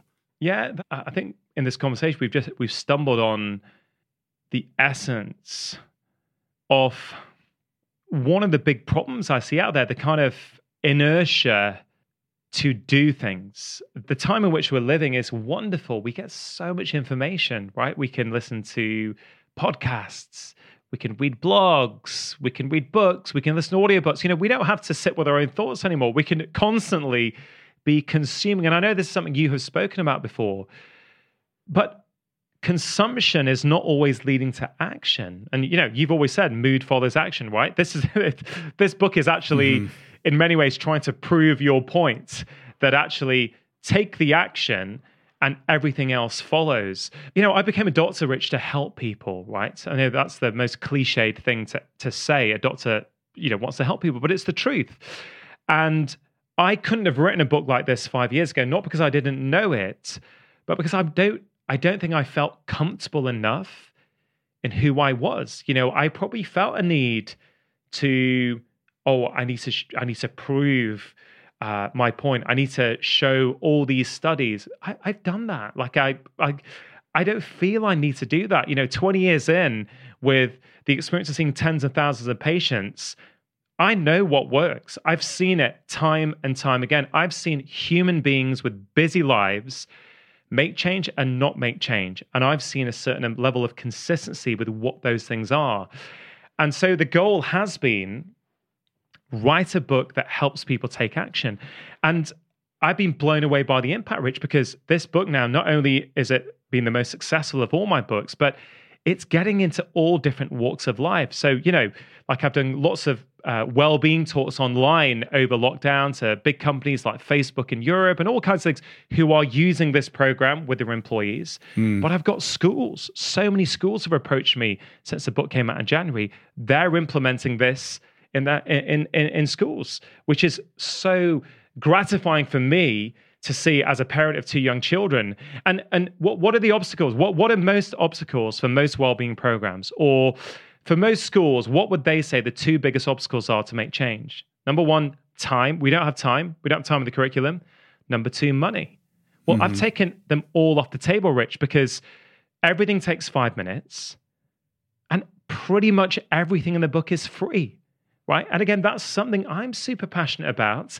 We want to talk about wellness being accessible to everybody, not just the affluent. Well, actually, I challenge anyone to say that this is a classist book. I've used these same principles when I was in an inner city practice in Oldham, when people were on benefits, with huge immigrant population with loads of pressures and they work. I've used those five minute workouts with them. I've used those five minute breathing exercises with them. I've, do, I've used those five minute yoga flows with them. They work. Those people will do them, even though they don't have much money. Mm-hmm. But I've got busy, you know, CEOs running companies who who are also using it. It is it is universal because there are so many options there. But when if if you really keep in your head as an author, really in that book, Rich, and Feel Better in Five, every time I was writing, I was like does that need to go in? Is are you indulging yourself a little bit here?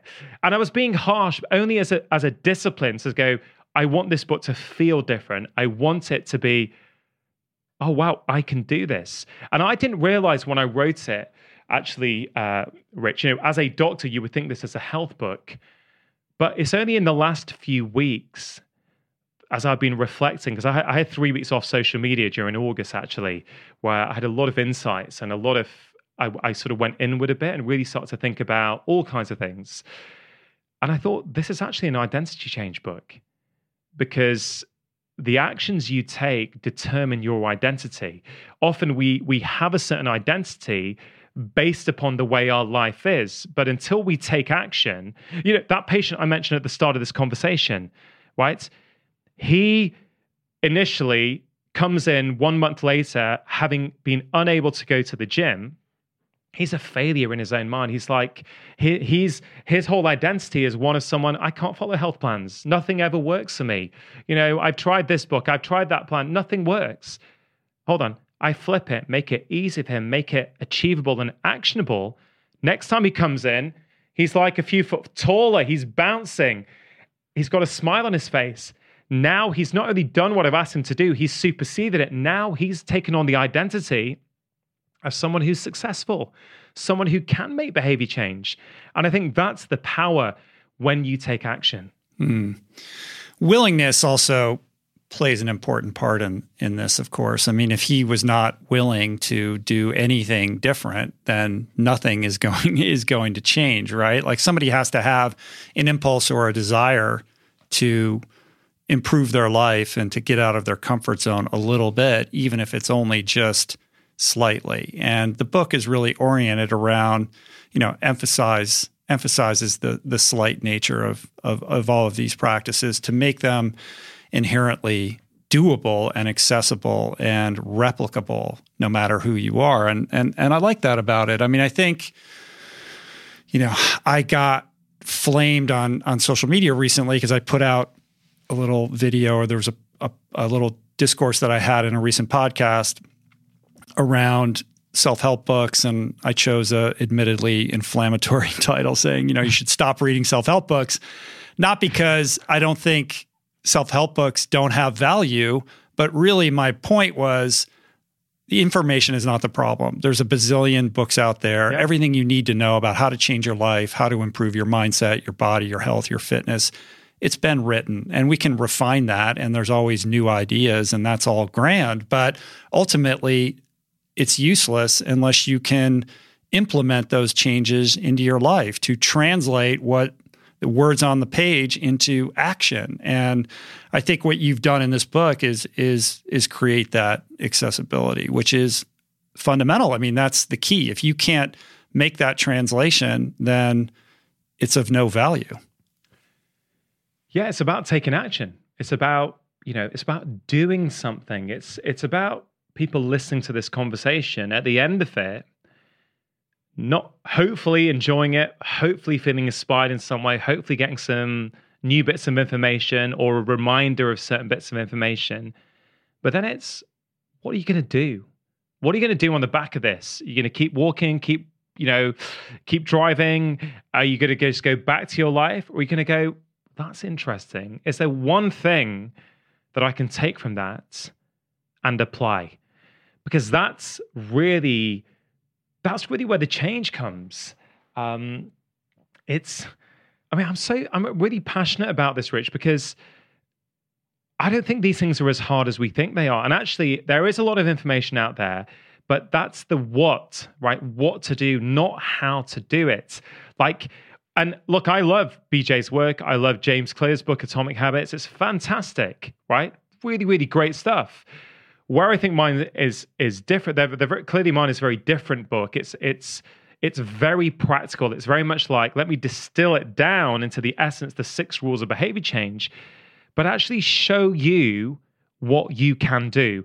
And I, and I really think that toothbrushing analogy is really important for people, right? Because I, I, with, I've split health into mind, which is mental health, body, physical health, and and heart, which is what I call uh, connection and emotional health. And if you look at it another way, every person listening to this is giving their dental health four minutes of their time a day. But how much time are you giving your mental health each day, your physical health, and your emotional health? Are they not also worth four minutes? You know, is are they not worth the same level in care? Toothbrushing wasn't the ultra the ultra endurance athlete inside of me is offended by that. well, you know, I will because I'm like that. I'm like the it has to be a big grand gesture. You know, it's like that's what gets me excited. Like I'm going to change every, and I don't always succeed, but I have I'm more of the mindset that it needs to be difficult because that's what gets me emotionally engaged. I'm just wired that way. I know most people aren't, but um, it's a little bit different. Rich, so I think you're interesting for a couple of reasons. So, firstly, I would say that for some people, as I said at the start, I said some people don't need to start small. Now, those people I've observed in my practice, and I, I would imagine you to be an example of this, where something so big and so significant has happened, whether it's chest pain going upstairs when at a certain age, whether it's a bereavement, uh, losing a job, losing a house, some significant life event that suddenly causes you to reframe everything. Sure, they can turn around and change right. their lives overnight. And you can harness that. that. There's a potential energy in that that can be harnessed for some dramatic change. And I get that, and I accept right. that. So if that is, if if you are currently in that situation, fine.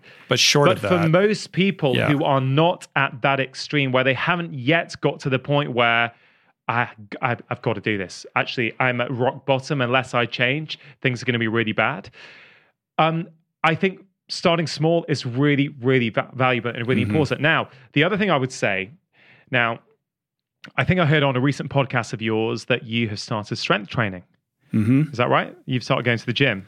And that was an example. I wrote it down. I was going to share with you that that I have started very slowly in tiny little chunks. And I'm now in week three. I've got a little bit of momentum and I'm able to show up for it in a pretty fluid way.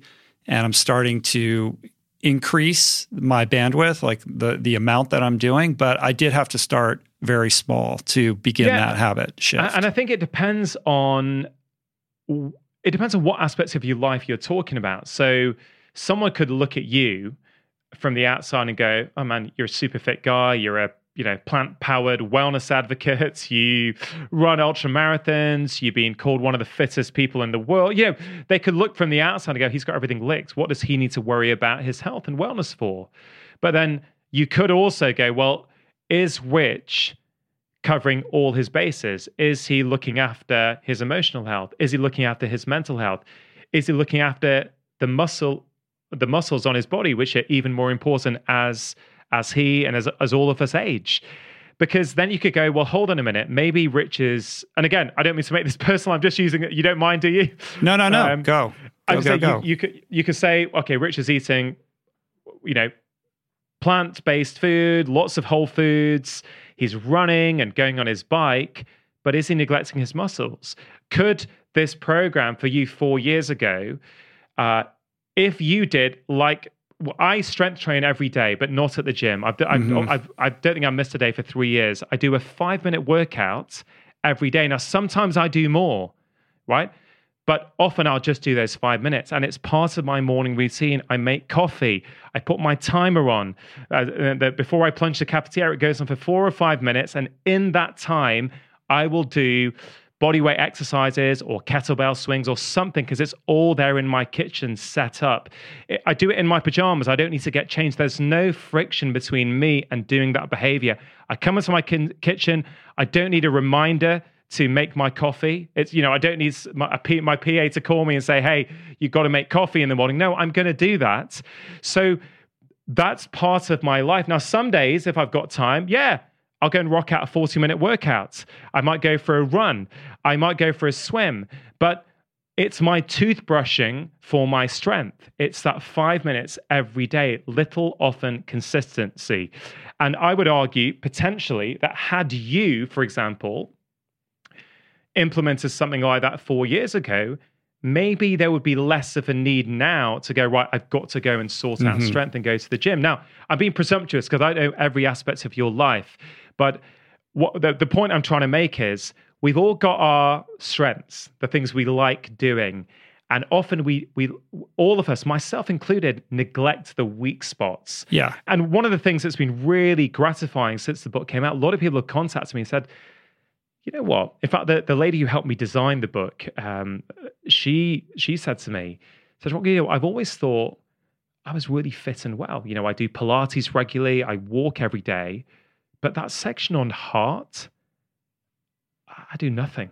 Like I, I literally do nothing. And since since working on the book, she started to phone a friend every evening, and she can't get them. She sends them a really personal uh, message on text or WhatsApp. And she has said to me, Wong, it's transformed the way I feel. My other behaviors that I engage in that I'm trying to stop are almost just falling by the wayside because I'm addressing my heart's health, my human connection side mm. of hmm. health. And so she was fit in inverted commas because, you know, weight's good. She's done Pilates. She's doing all the things that we think and associate with wellness but there's a little there's a there's a blind spot there and i i really what the thing i really think is is really um really effective what i'm really proud of about this this plan it, it is it's like bj says it's deceptively simple but it's very very effective because you're covering each day mental health physical health and heart health now if you want to do more if you want to do a, a half hour meditation go for your life. If you want to have a, a long workout or a long run or a long bike ride, as I will often do, great, but I still do that five minute strength workout. It's not a substitute. So it's like toothbrushing for everything else in my life. Yeah, I think that's solid guidance. I, I think the key, even when you is when even when you have the impulse to do more, at least initially in the early phases, to resist that temptation. Because if you establish a pattern of let's say, oh, well, when I go to the gym, I do an hour, then you feel like the next day or a week later, if you don't do an hour, that you're falling short.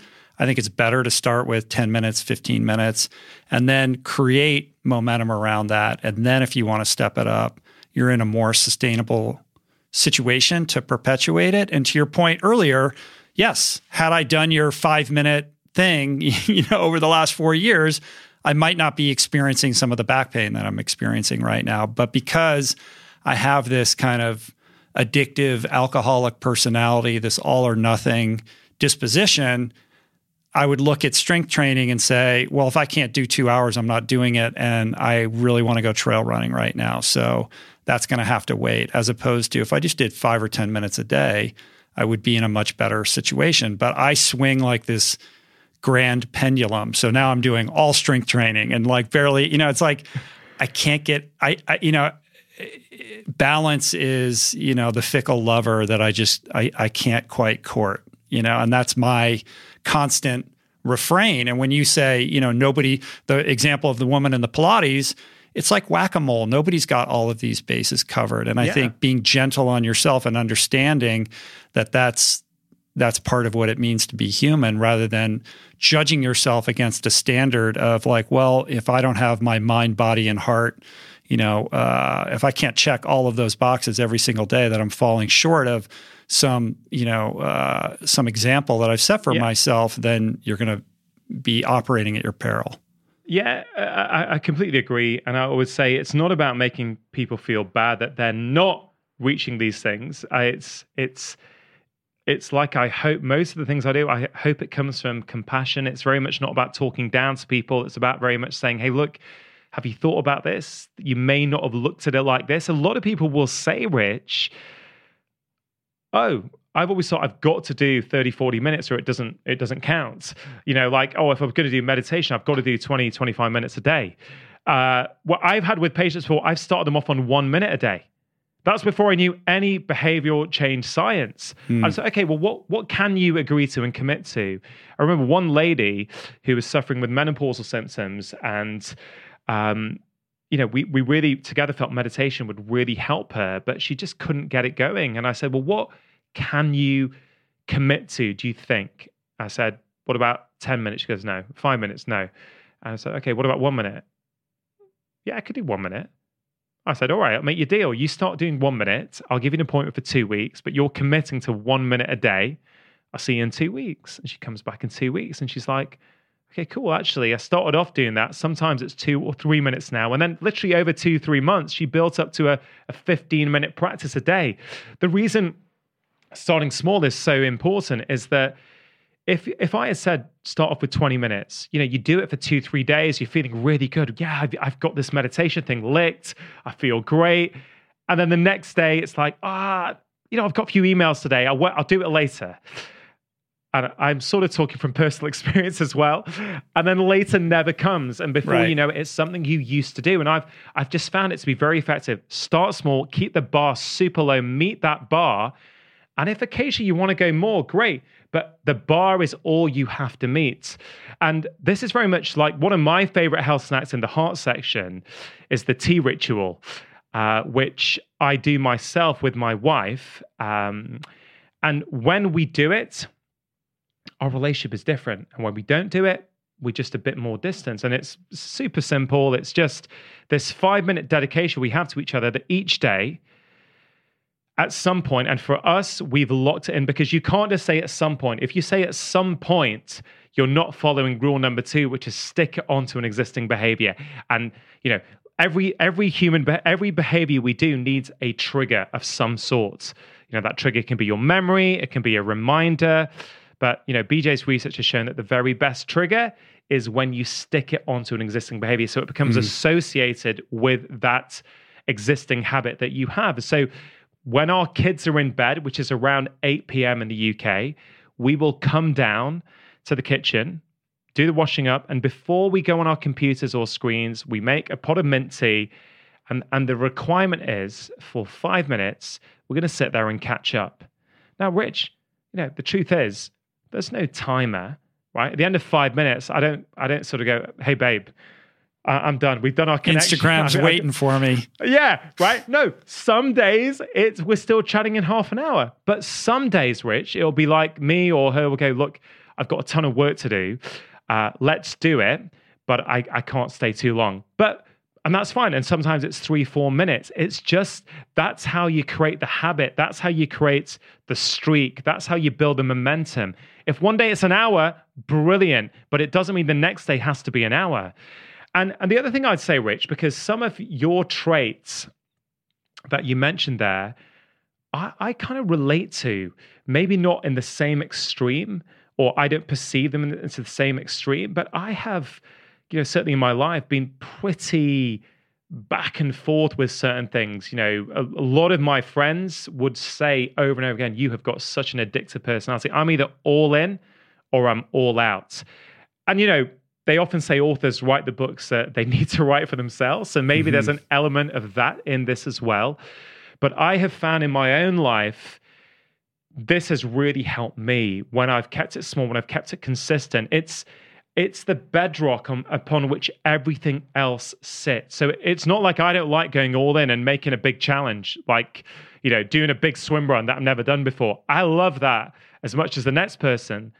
But at the same time, I have learned for me that having those three health snacks a day just is that it's the bedrock. It's like my toothbrushing. It's like these are the consistencies. These are part of my day.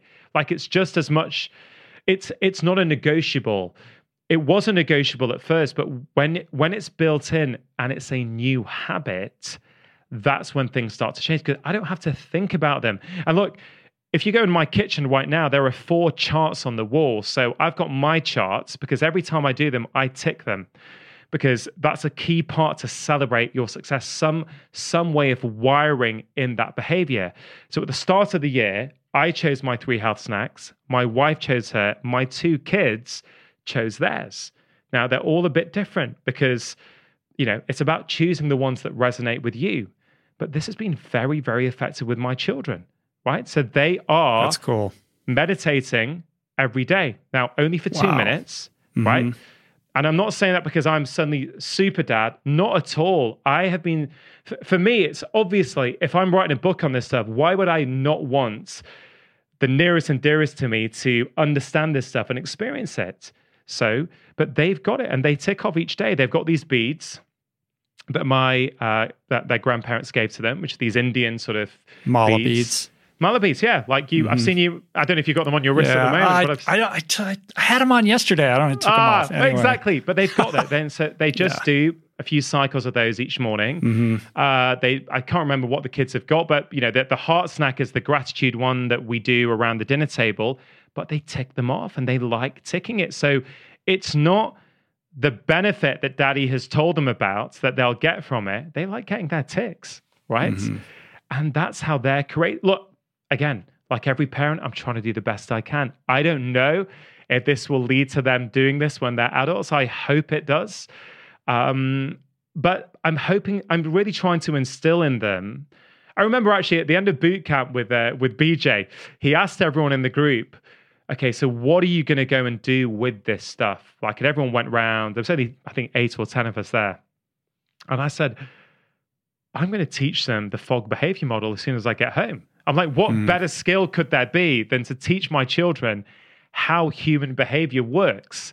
You know, what what are the three components that every human behavior needs? You know, and I, I, I, I don't mean to keep going on about this, Rich, but the the point is, is that a lot of people will hear this and they won't apply it right? I say people forget the book, right? Just listen to what we've said, right? Think about what is a habit you want to bring into your life right? Let's say it's meditation, right? Fine.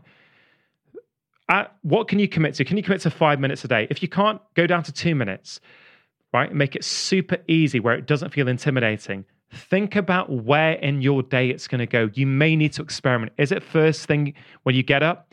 Is it with your morning coffee? Is it at the end of the day? Is it just after you do the washing up and you put the last dish on the dryer? Do you do it then before you go onto Netflix? When is that moment in your day? Is it is it journaling? Is it first thing in the morning? Is it a bedside journal? In which case, leave the journal next to your bed with a pencil so that every time you either wake up or you go to bed, you are being visually triggered to do that behavior. It is not difficult if we apply the rules. The problem is, and this is the human condition, we don't think the rules apply to us.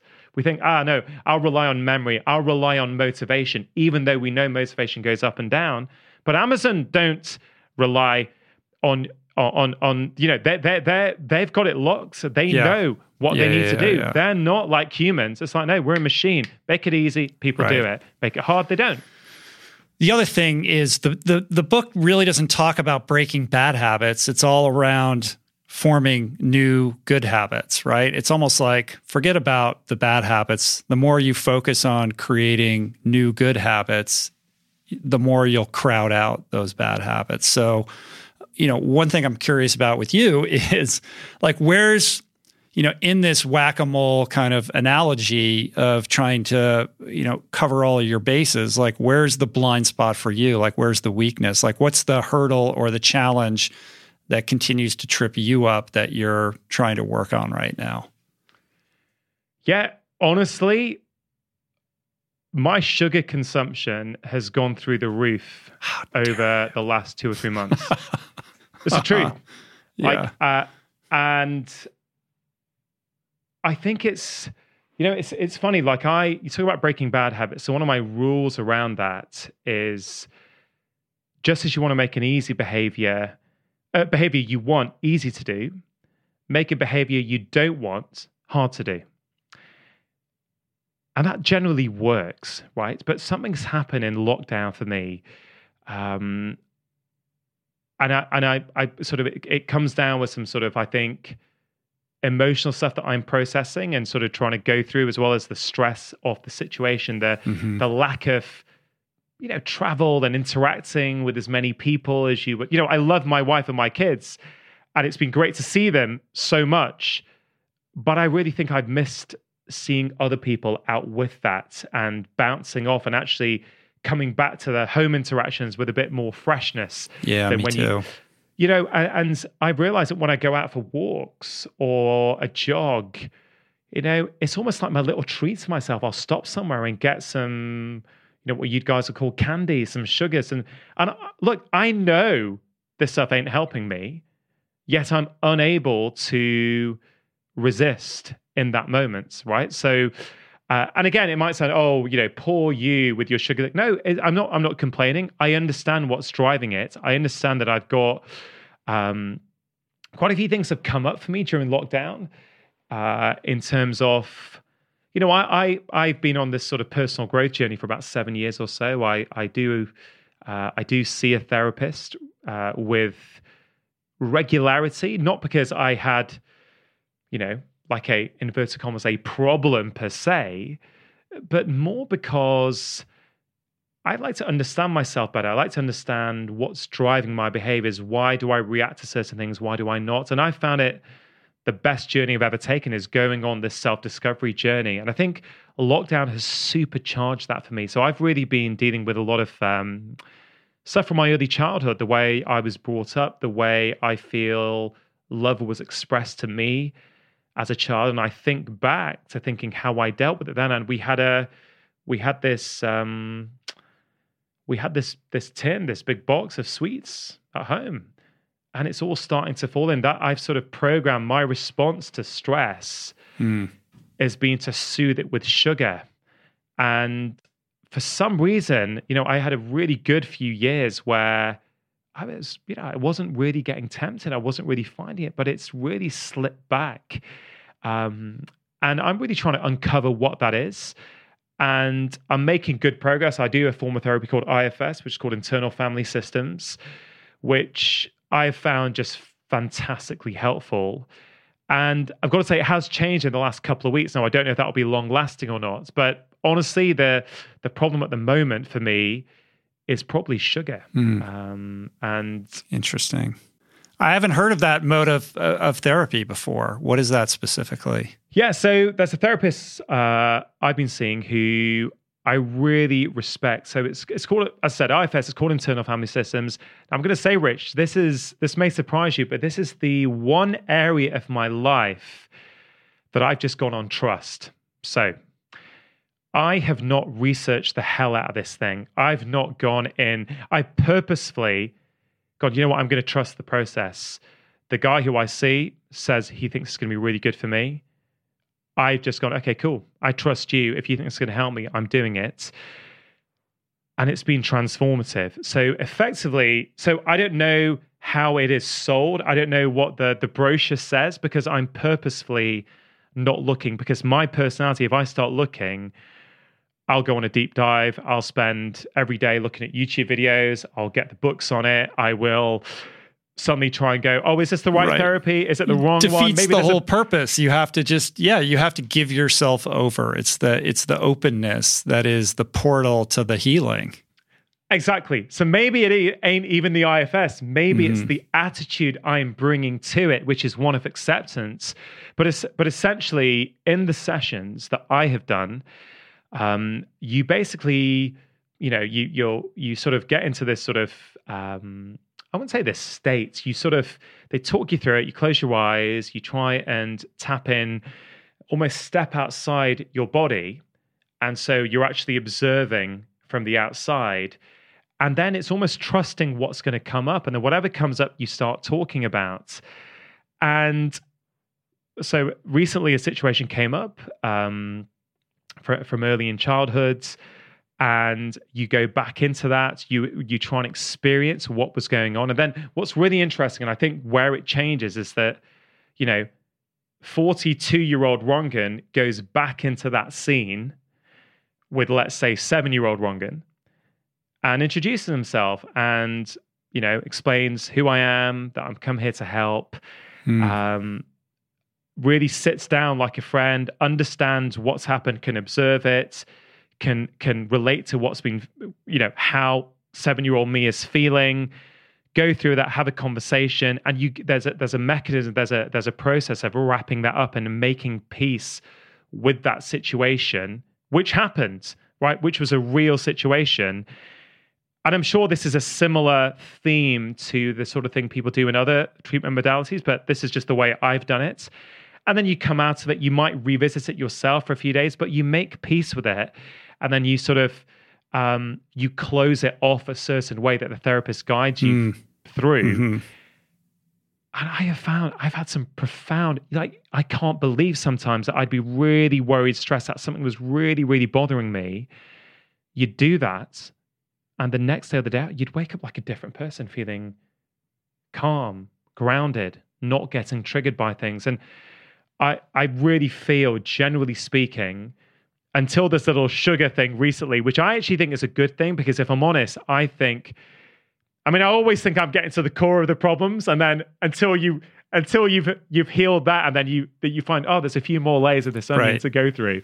Right, but, but the will, idea is is is is deflating these triggers, like revisiting the traumatic event, walking through it, trying to understand the origin story behind some of these unhealthy behaviors and stripping them of their power by making peace with it in this kind of Dickensian ghost of Christmas past way.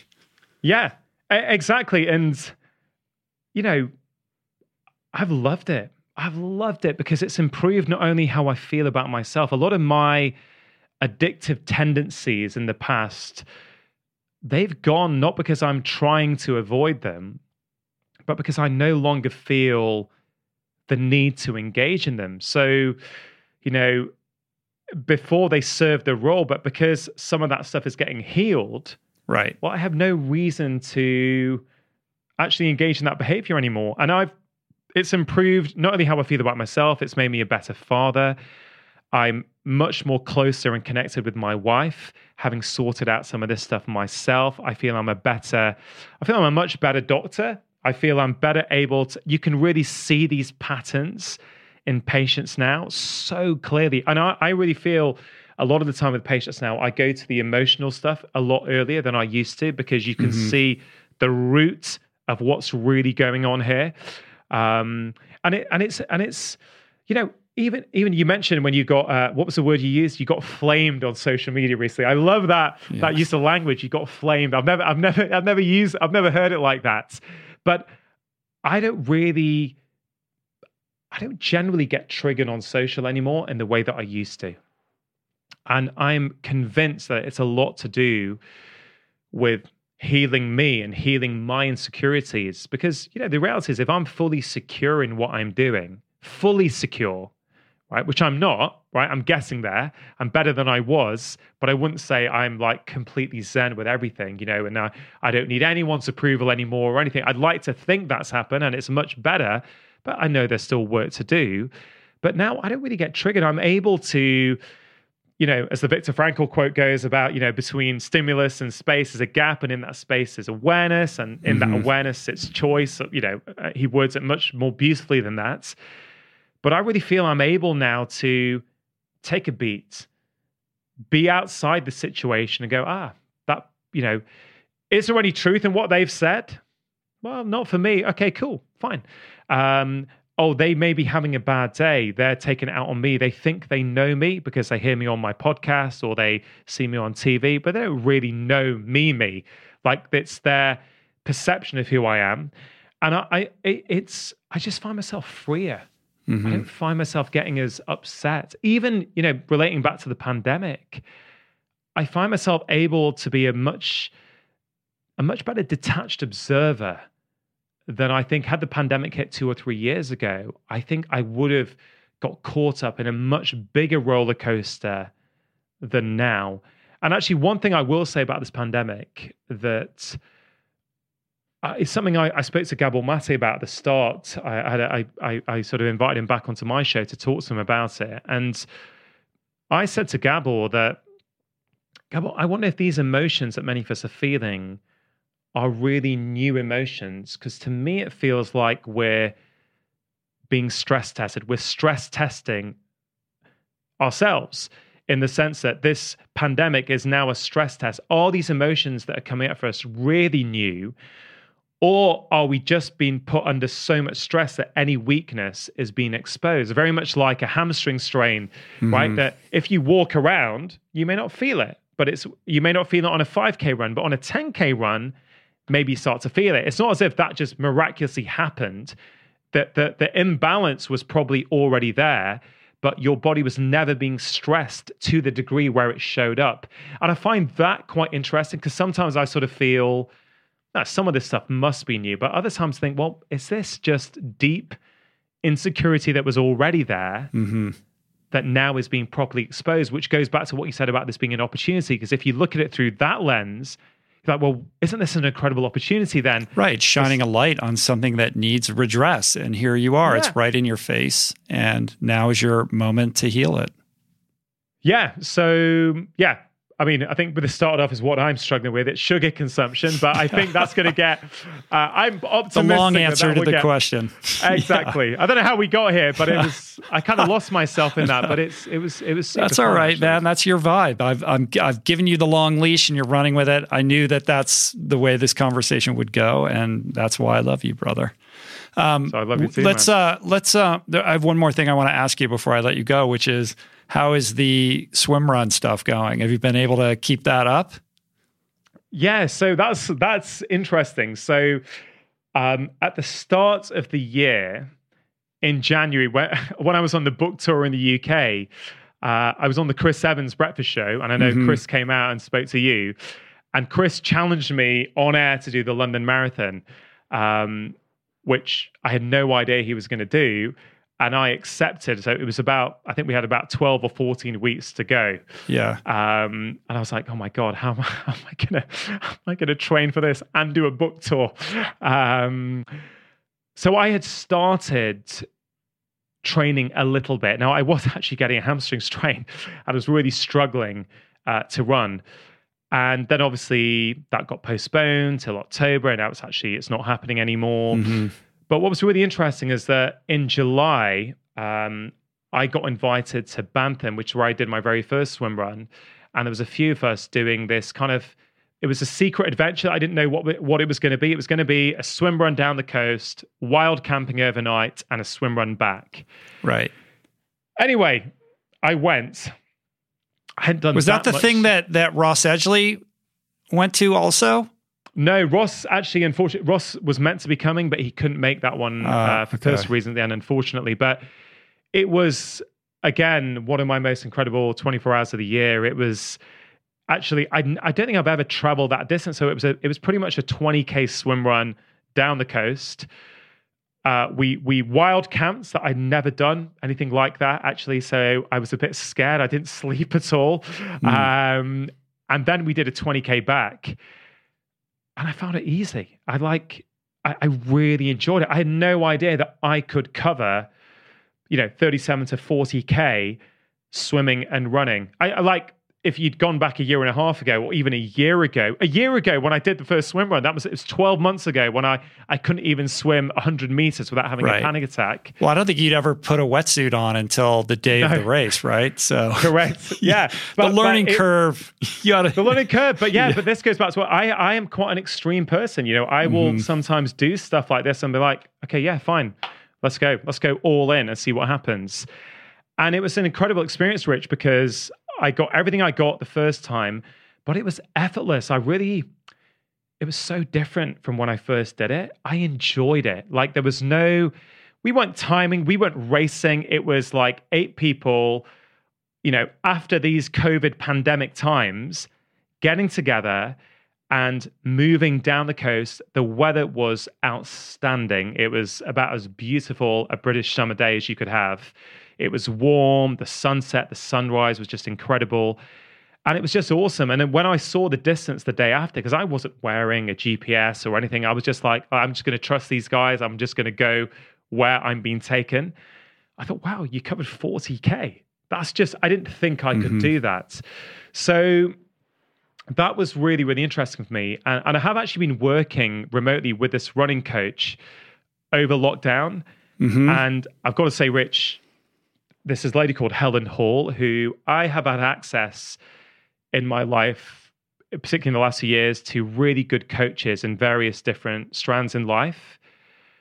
This lady is something special. Like, really, I've never come across someone with this sort of caliber. She, running coach is actually doing her a disservice. She's a, you know, running's the name on the label, but actually, it's everything. It's spiritual, it's emotional, it's how, you know, and working with her and freeing up certain uh, limitations in my body has completely mirrored some of my personal growth. It, I, I, I mean, I'd love. wow.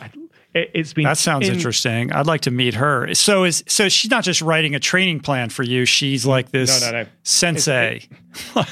Yeah, she is. She's got. um She's just incredible. Like, and and her story. She has. She she, doesn't.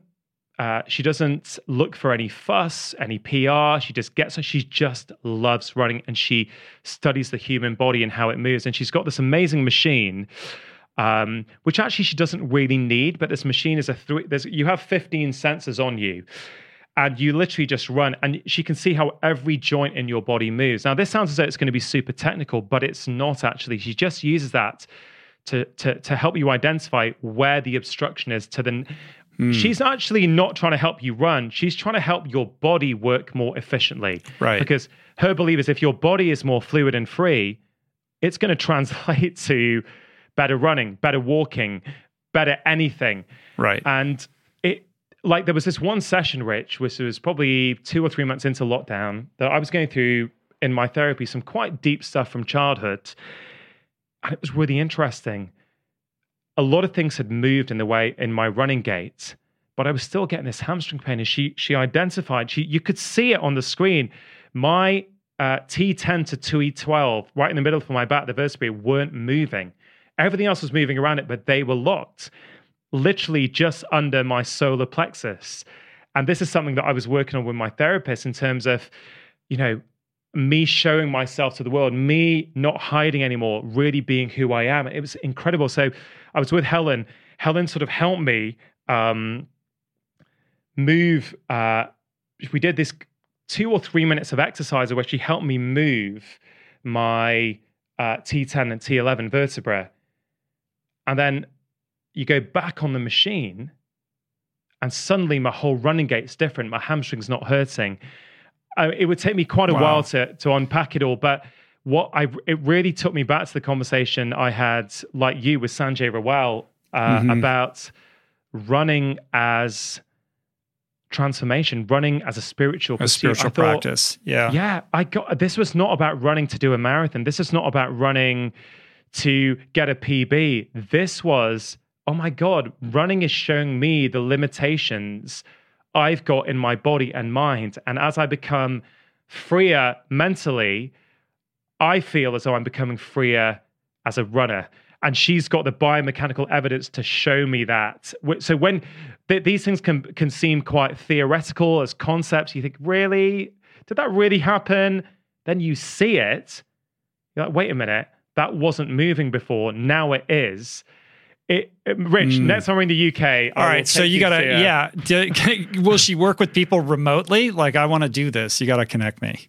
Yeah, I will connect you. She, I'm sure she will. Uh, let, let me connect you. I'll talk to you offline about this. All right. Does she have out. a website though? If people are listening, like, oh, you're just going to tell Rich, you're not going to tell everyone else. No, no. I think it's. I, I, look. You know what? I think she does. I think it's Helen Hall. Uh, if you look at Helen Hall, running coach. All right, I'll find it and I'll put flash. it in the show notes. Right. Yeah, but she she's. Phenomenal. And are you are you uh, are you still running in the Vivos?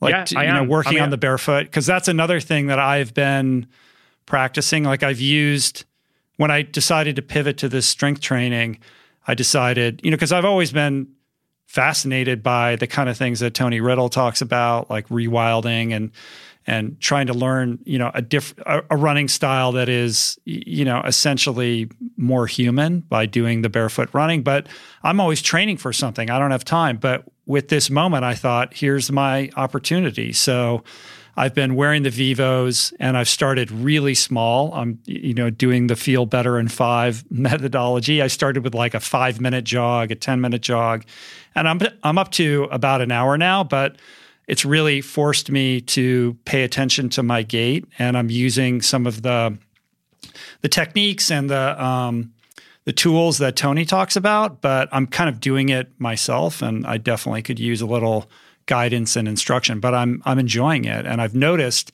it is it's changing my posture, it's changing how I land, it's changing my gait and how I carry myself, not just running, but throughout the day. Hey man, it's really exciting to hear that. Um, as you know, I'm a huge barefoot proponent in general.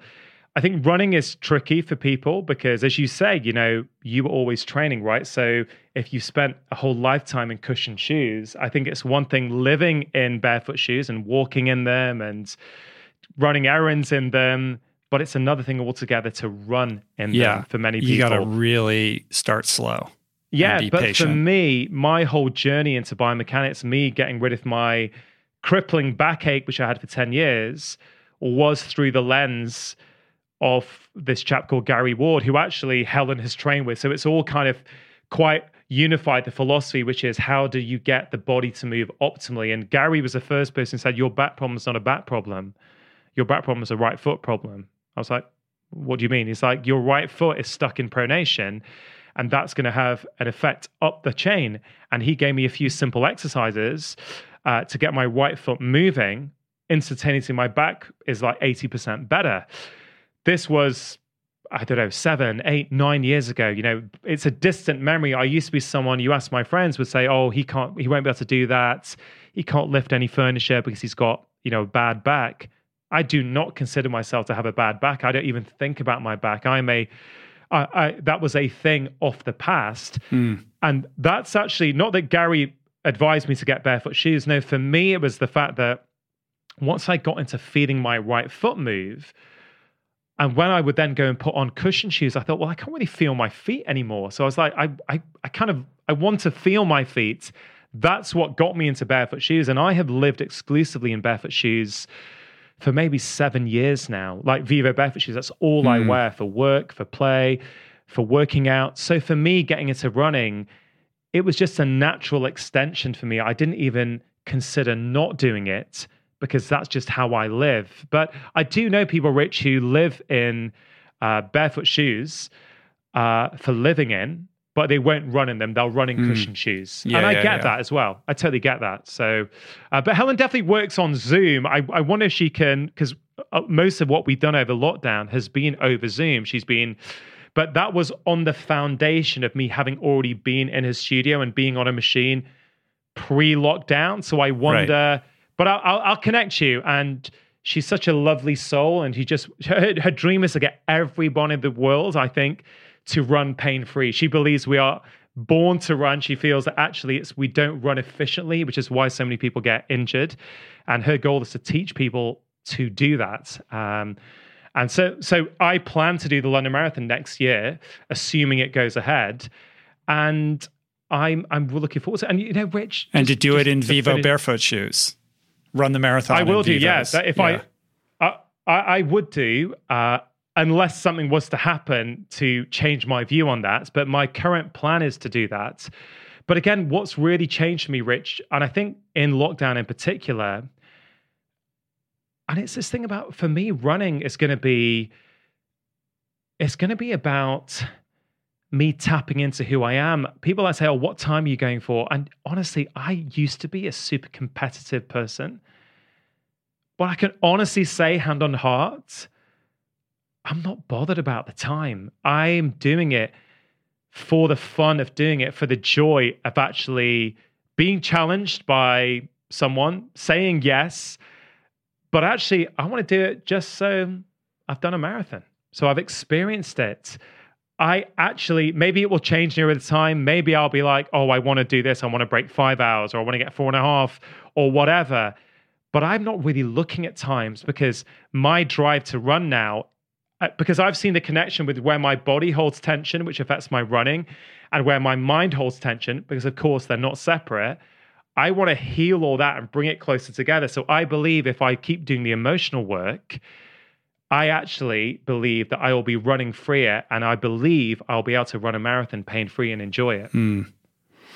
That's exciting, man. I'm excited for you. Yeah, you definitely. Maybe I'll join you. Definitely for a swim run once the races start up again. Hey man, I, let, us do it. Let's do it for sure. We, we, I think you told me about one- podcast meeting. Yeah, you told me about one that's coming up next year or something like that that you wanted me to check out. I can't remember. Well, well, this is a, a, this is like Vivo Barefoot, who I, I love as a company. Um, they they've you know I they've helped me get into swim run, and in Bantham, which is a very remote part of the UK, it is absolutely beautiful. That's where I sort of did my first swim run. That's where I did the one in July. They're going to be hosting a very another really special. A lot of people who went to their swim runs have said they're the best they've ever been to. Like the the whole experience, the the kind of the terrain, the way it's put on is just incredible. Um, and I just wanted to let you know what that date is early doors next year. Say, hey, look, if you are traveling to Europe, if people are traveling back then, Yeah. I just wanted to make sure that you had it on your radar because you would absolutely, uh, you would absolutely Yeah. love it. So I'll if it happens, on, it I'll- happens. I'll, put it on the calendar, assuming that we can get back to international travel, which I definitely am missing very much. So, all right, man, I'm going to let you go. Uh, I appreciate you. Congrats on the new book. Feel better in five. Fantastic. I hope that we can see each other in person soon. Meanwhile, everybody who's listening can, Rangan is really easy to find on the internet, but check out his podcast, Feel Better, Live More. Still killing it on the charts everywhere. Um, all your books, and you're easy to find on Instagram is probably the best place. Rangan Chatterjee there Instagram, as well. probably, yeah. Yeah. Anything else? No, man, thank just Rich. You know, it's a pleasure to come on. You know, I love our conversations. I don't know where they'll go. Frankly, sometimes it doesn't matter. They'll go where they're meant to go, right? Yeah. Uh, and um, yeah, I appreciate everything you do, man. So I just want to acknowledge everything you do. Uh, you've been a huge inspiration to me. You continue to be so. So thanks very much for uh, allowing me to come and speak to you on your amazing platform. My pleasure, and likewise, my friend. So until we meet again, Take it easy. peace. Plants. Do you feel better? Do you feel better in five? Do you feel better in two hours after having listened to that? I do. I hope you guys do as well. If you're new to me or Rangan, you can dial up our previous episodes together. That's uh, RRP 376 and 486. Check out the show notes on the episode page at richroll.com to dig deeper into Rangan's world and his work. Pick up his book, Feel Better in Five. Hit up his podcast, Feel Better, Live More, on all the platforms. And give him a ring on the socials. On Instagram, he is Dr. Chatterjee. And on Twitter, he is Dr. Chatterjee UK. Tag him with a note. Let him know how this one uh, landed for you. If you'd like to support the work we do here on the show, subscribe, rate, and comment on it on Apple Podcasts, on Spotify, and on YouTube. Share the show or your favorite episodes with friends or on social media. And you can support us on Patreon at richroll.com slash donate. Thank you to everybody who worked hard to put on today's show. Jason Camiolo for audio engineering, production, show notes, and interstitial music.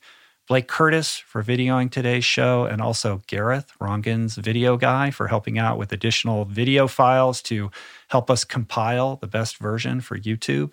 Jessica Miranda for graphics. Ali Rogers and Davey Greenberg, who generally do portraits, but not today because this was uh, this was done remotely. DK for advertiser relationships and theme music by my boys Tyler Trapper and Harry. Thank you for the love. I appreciate all of you guys.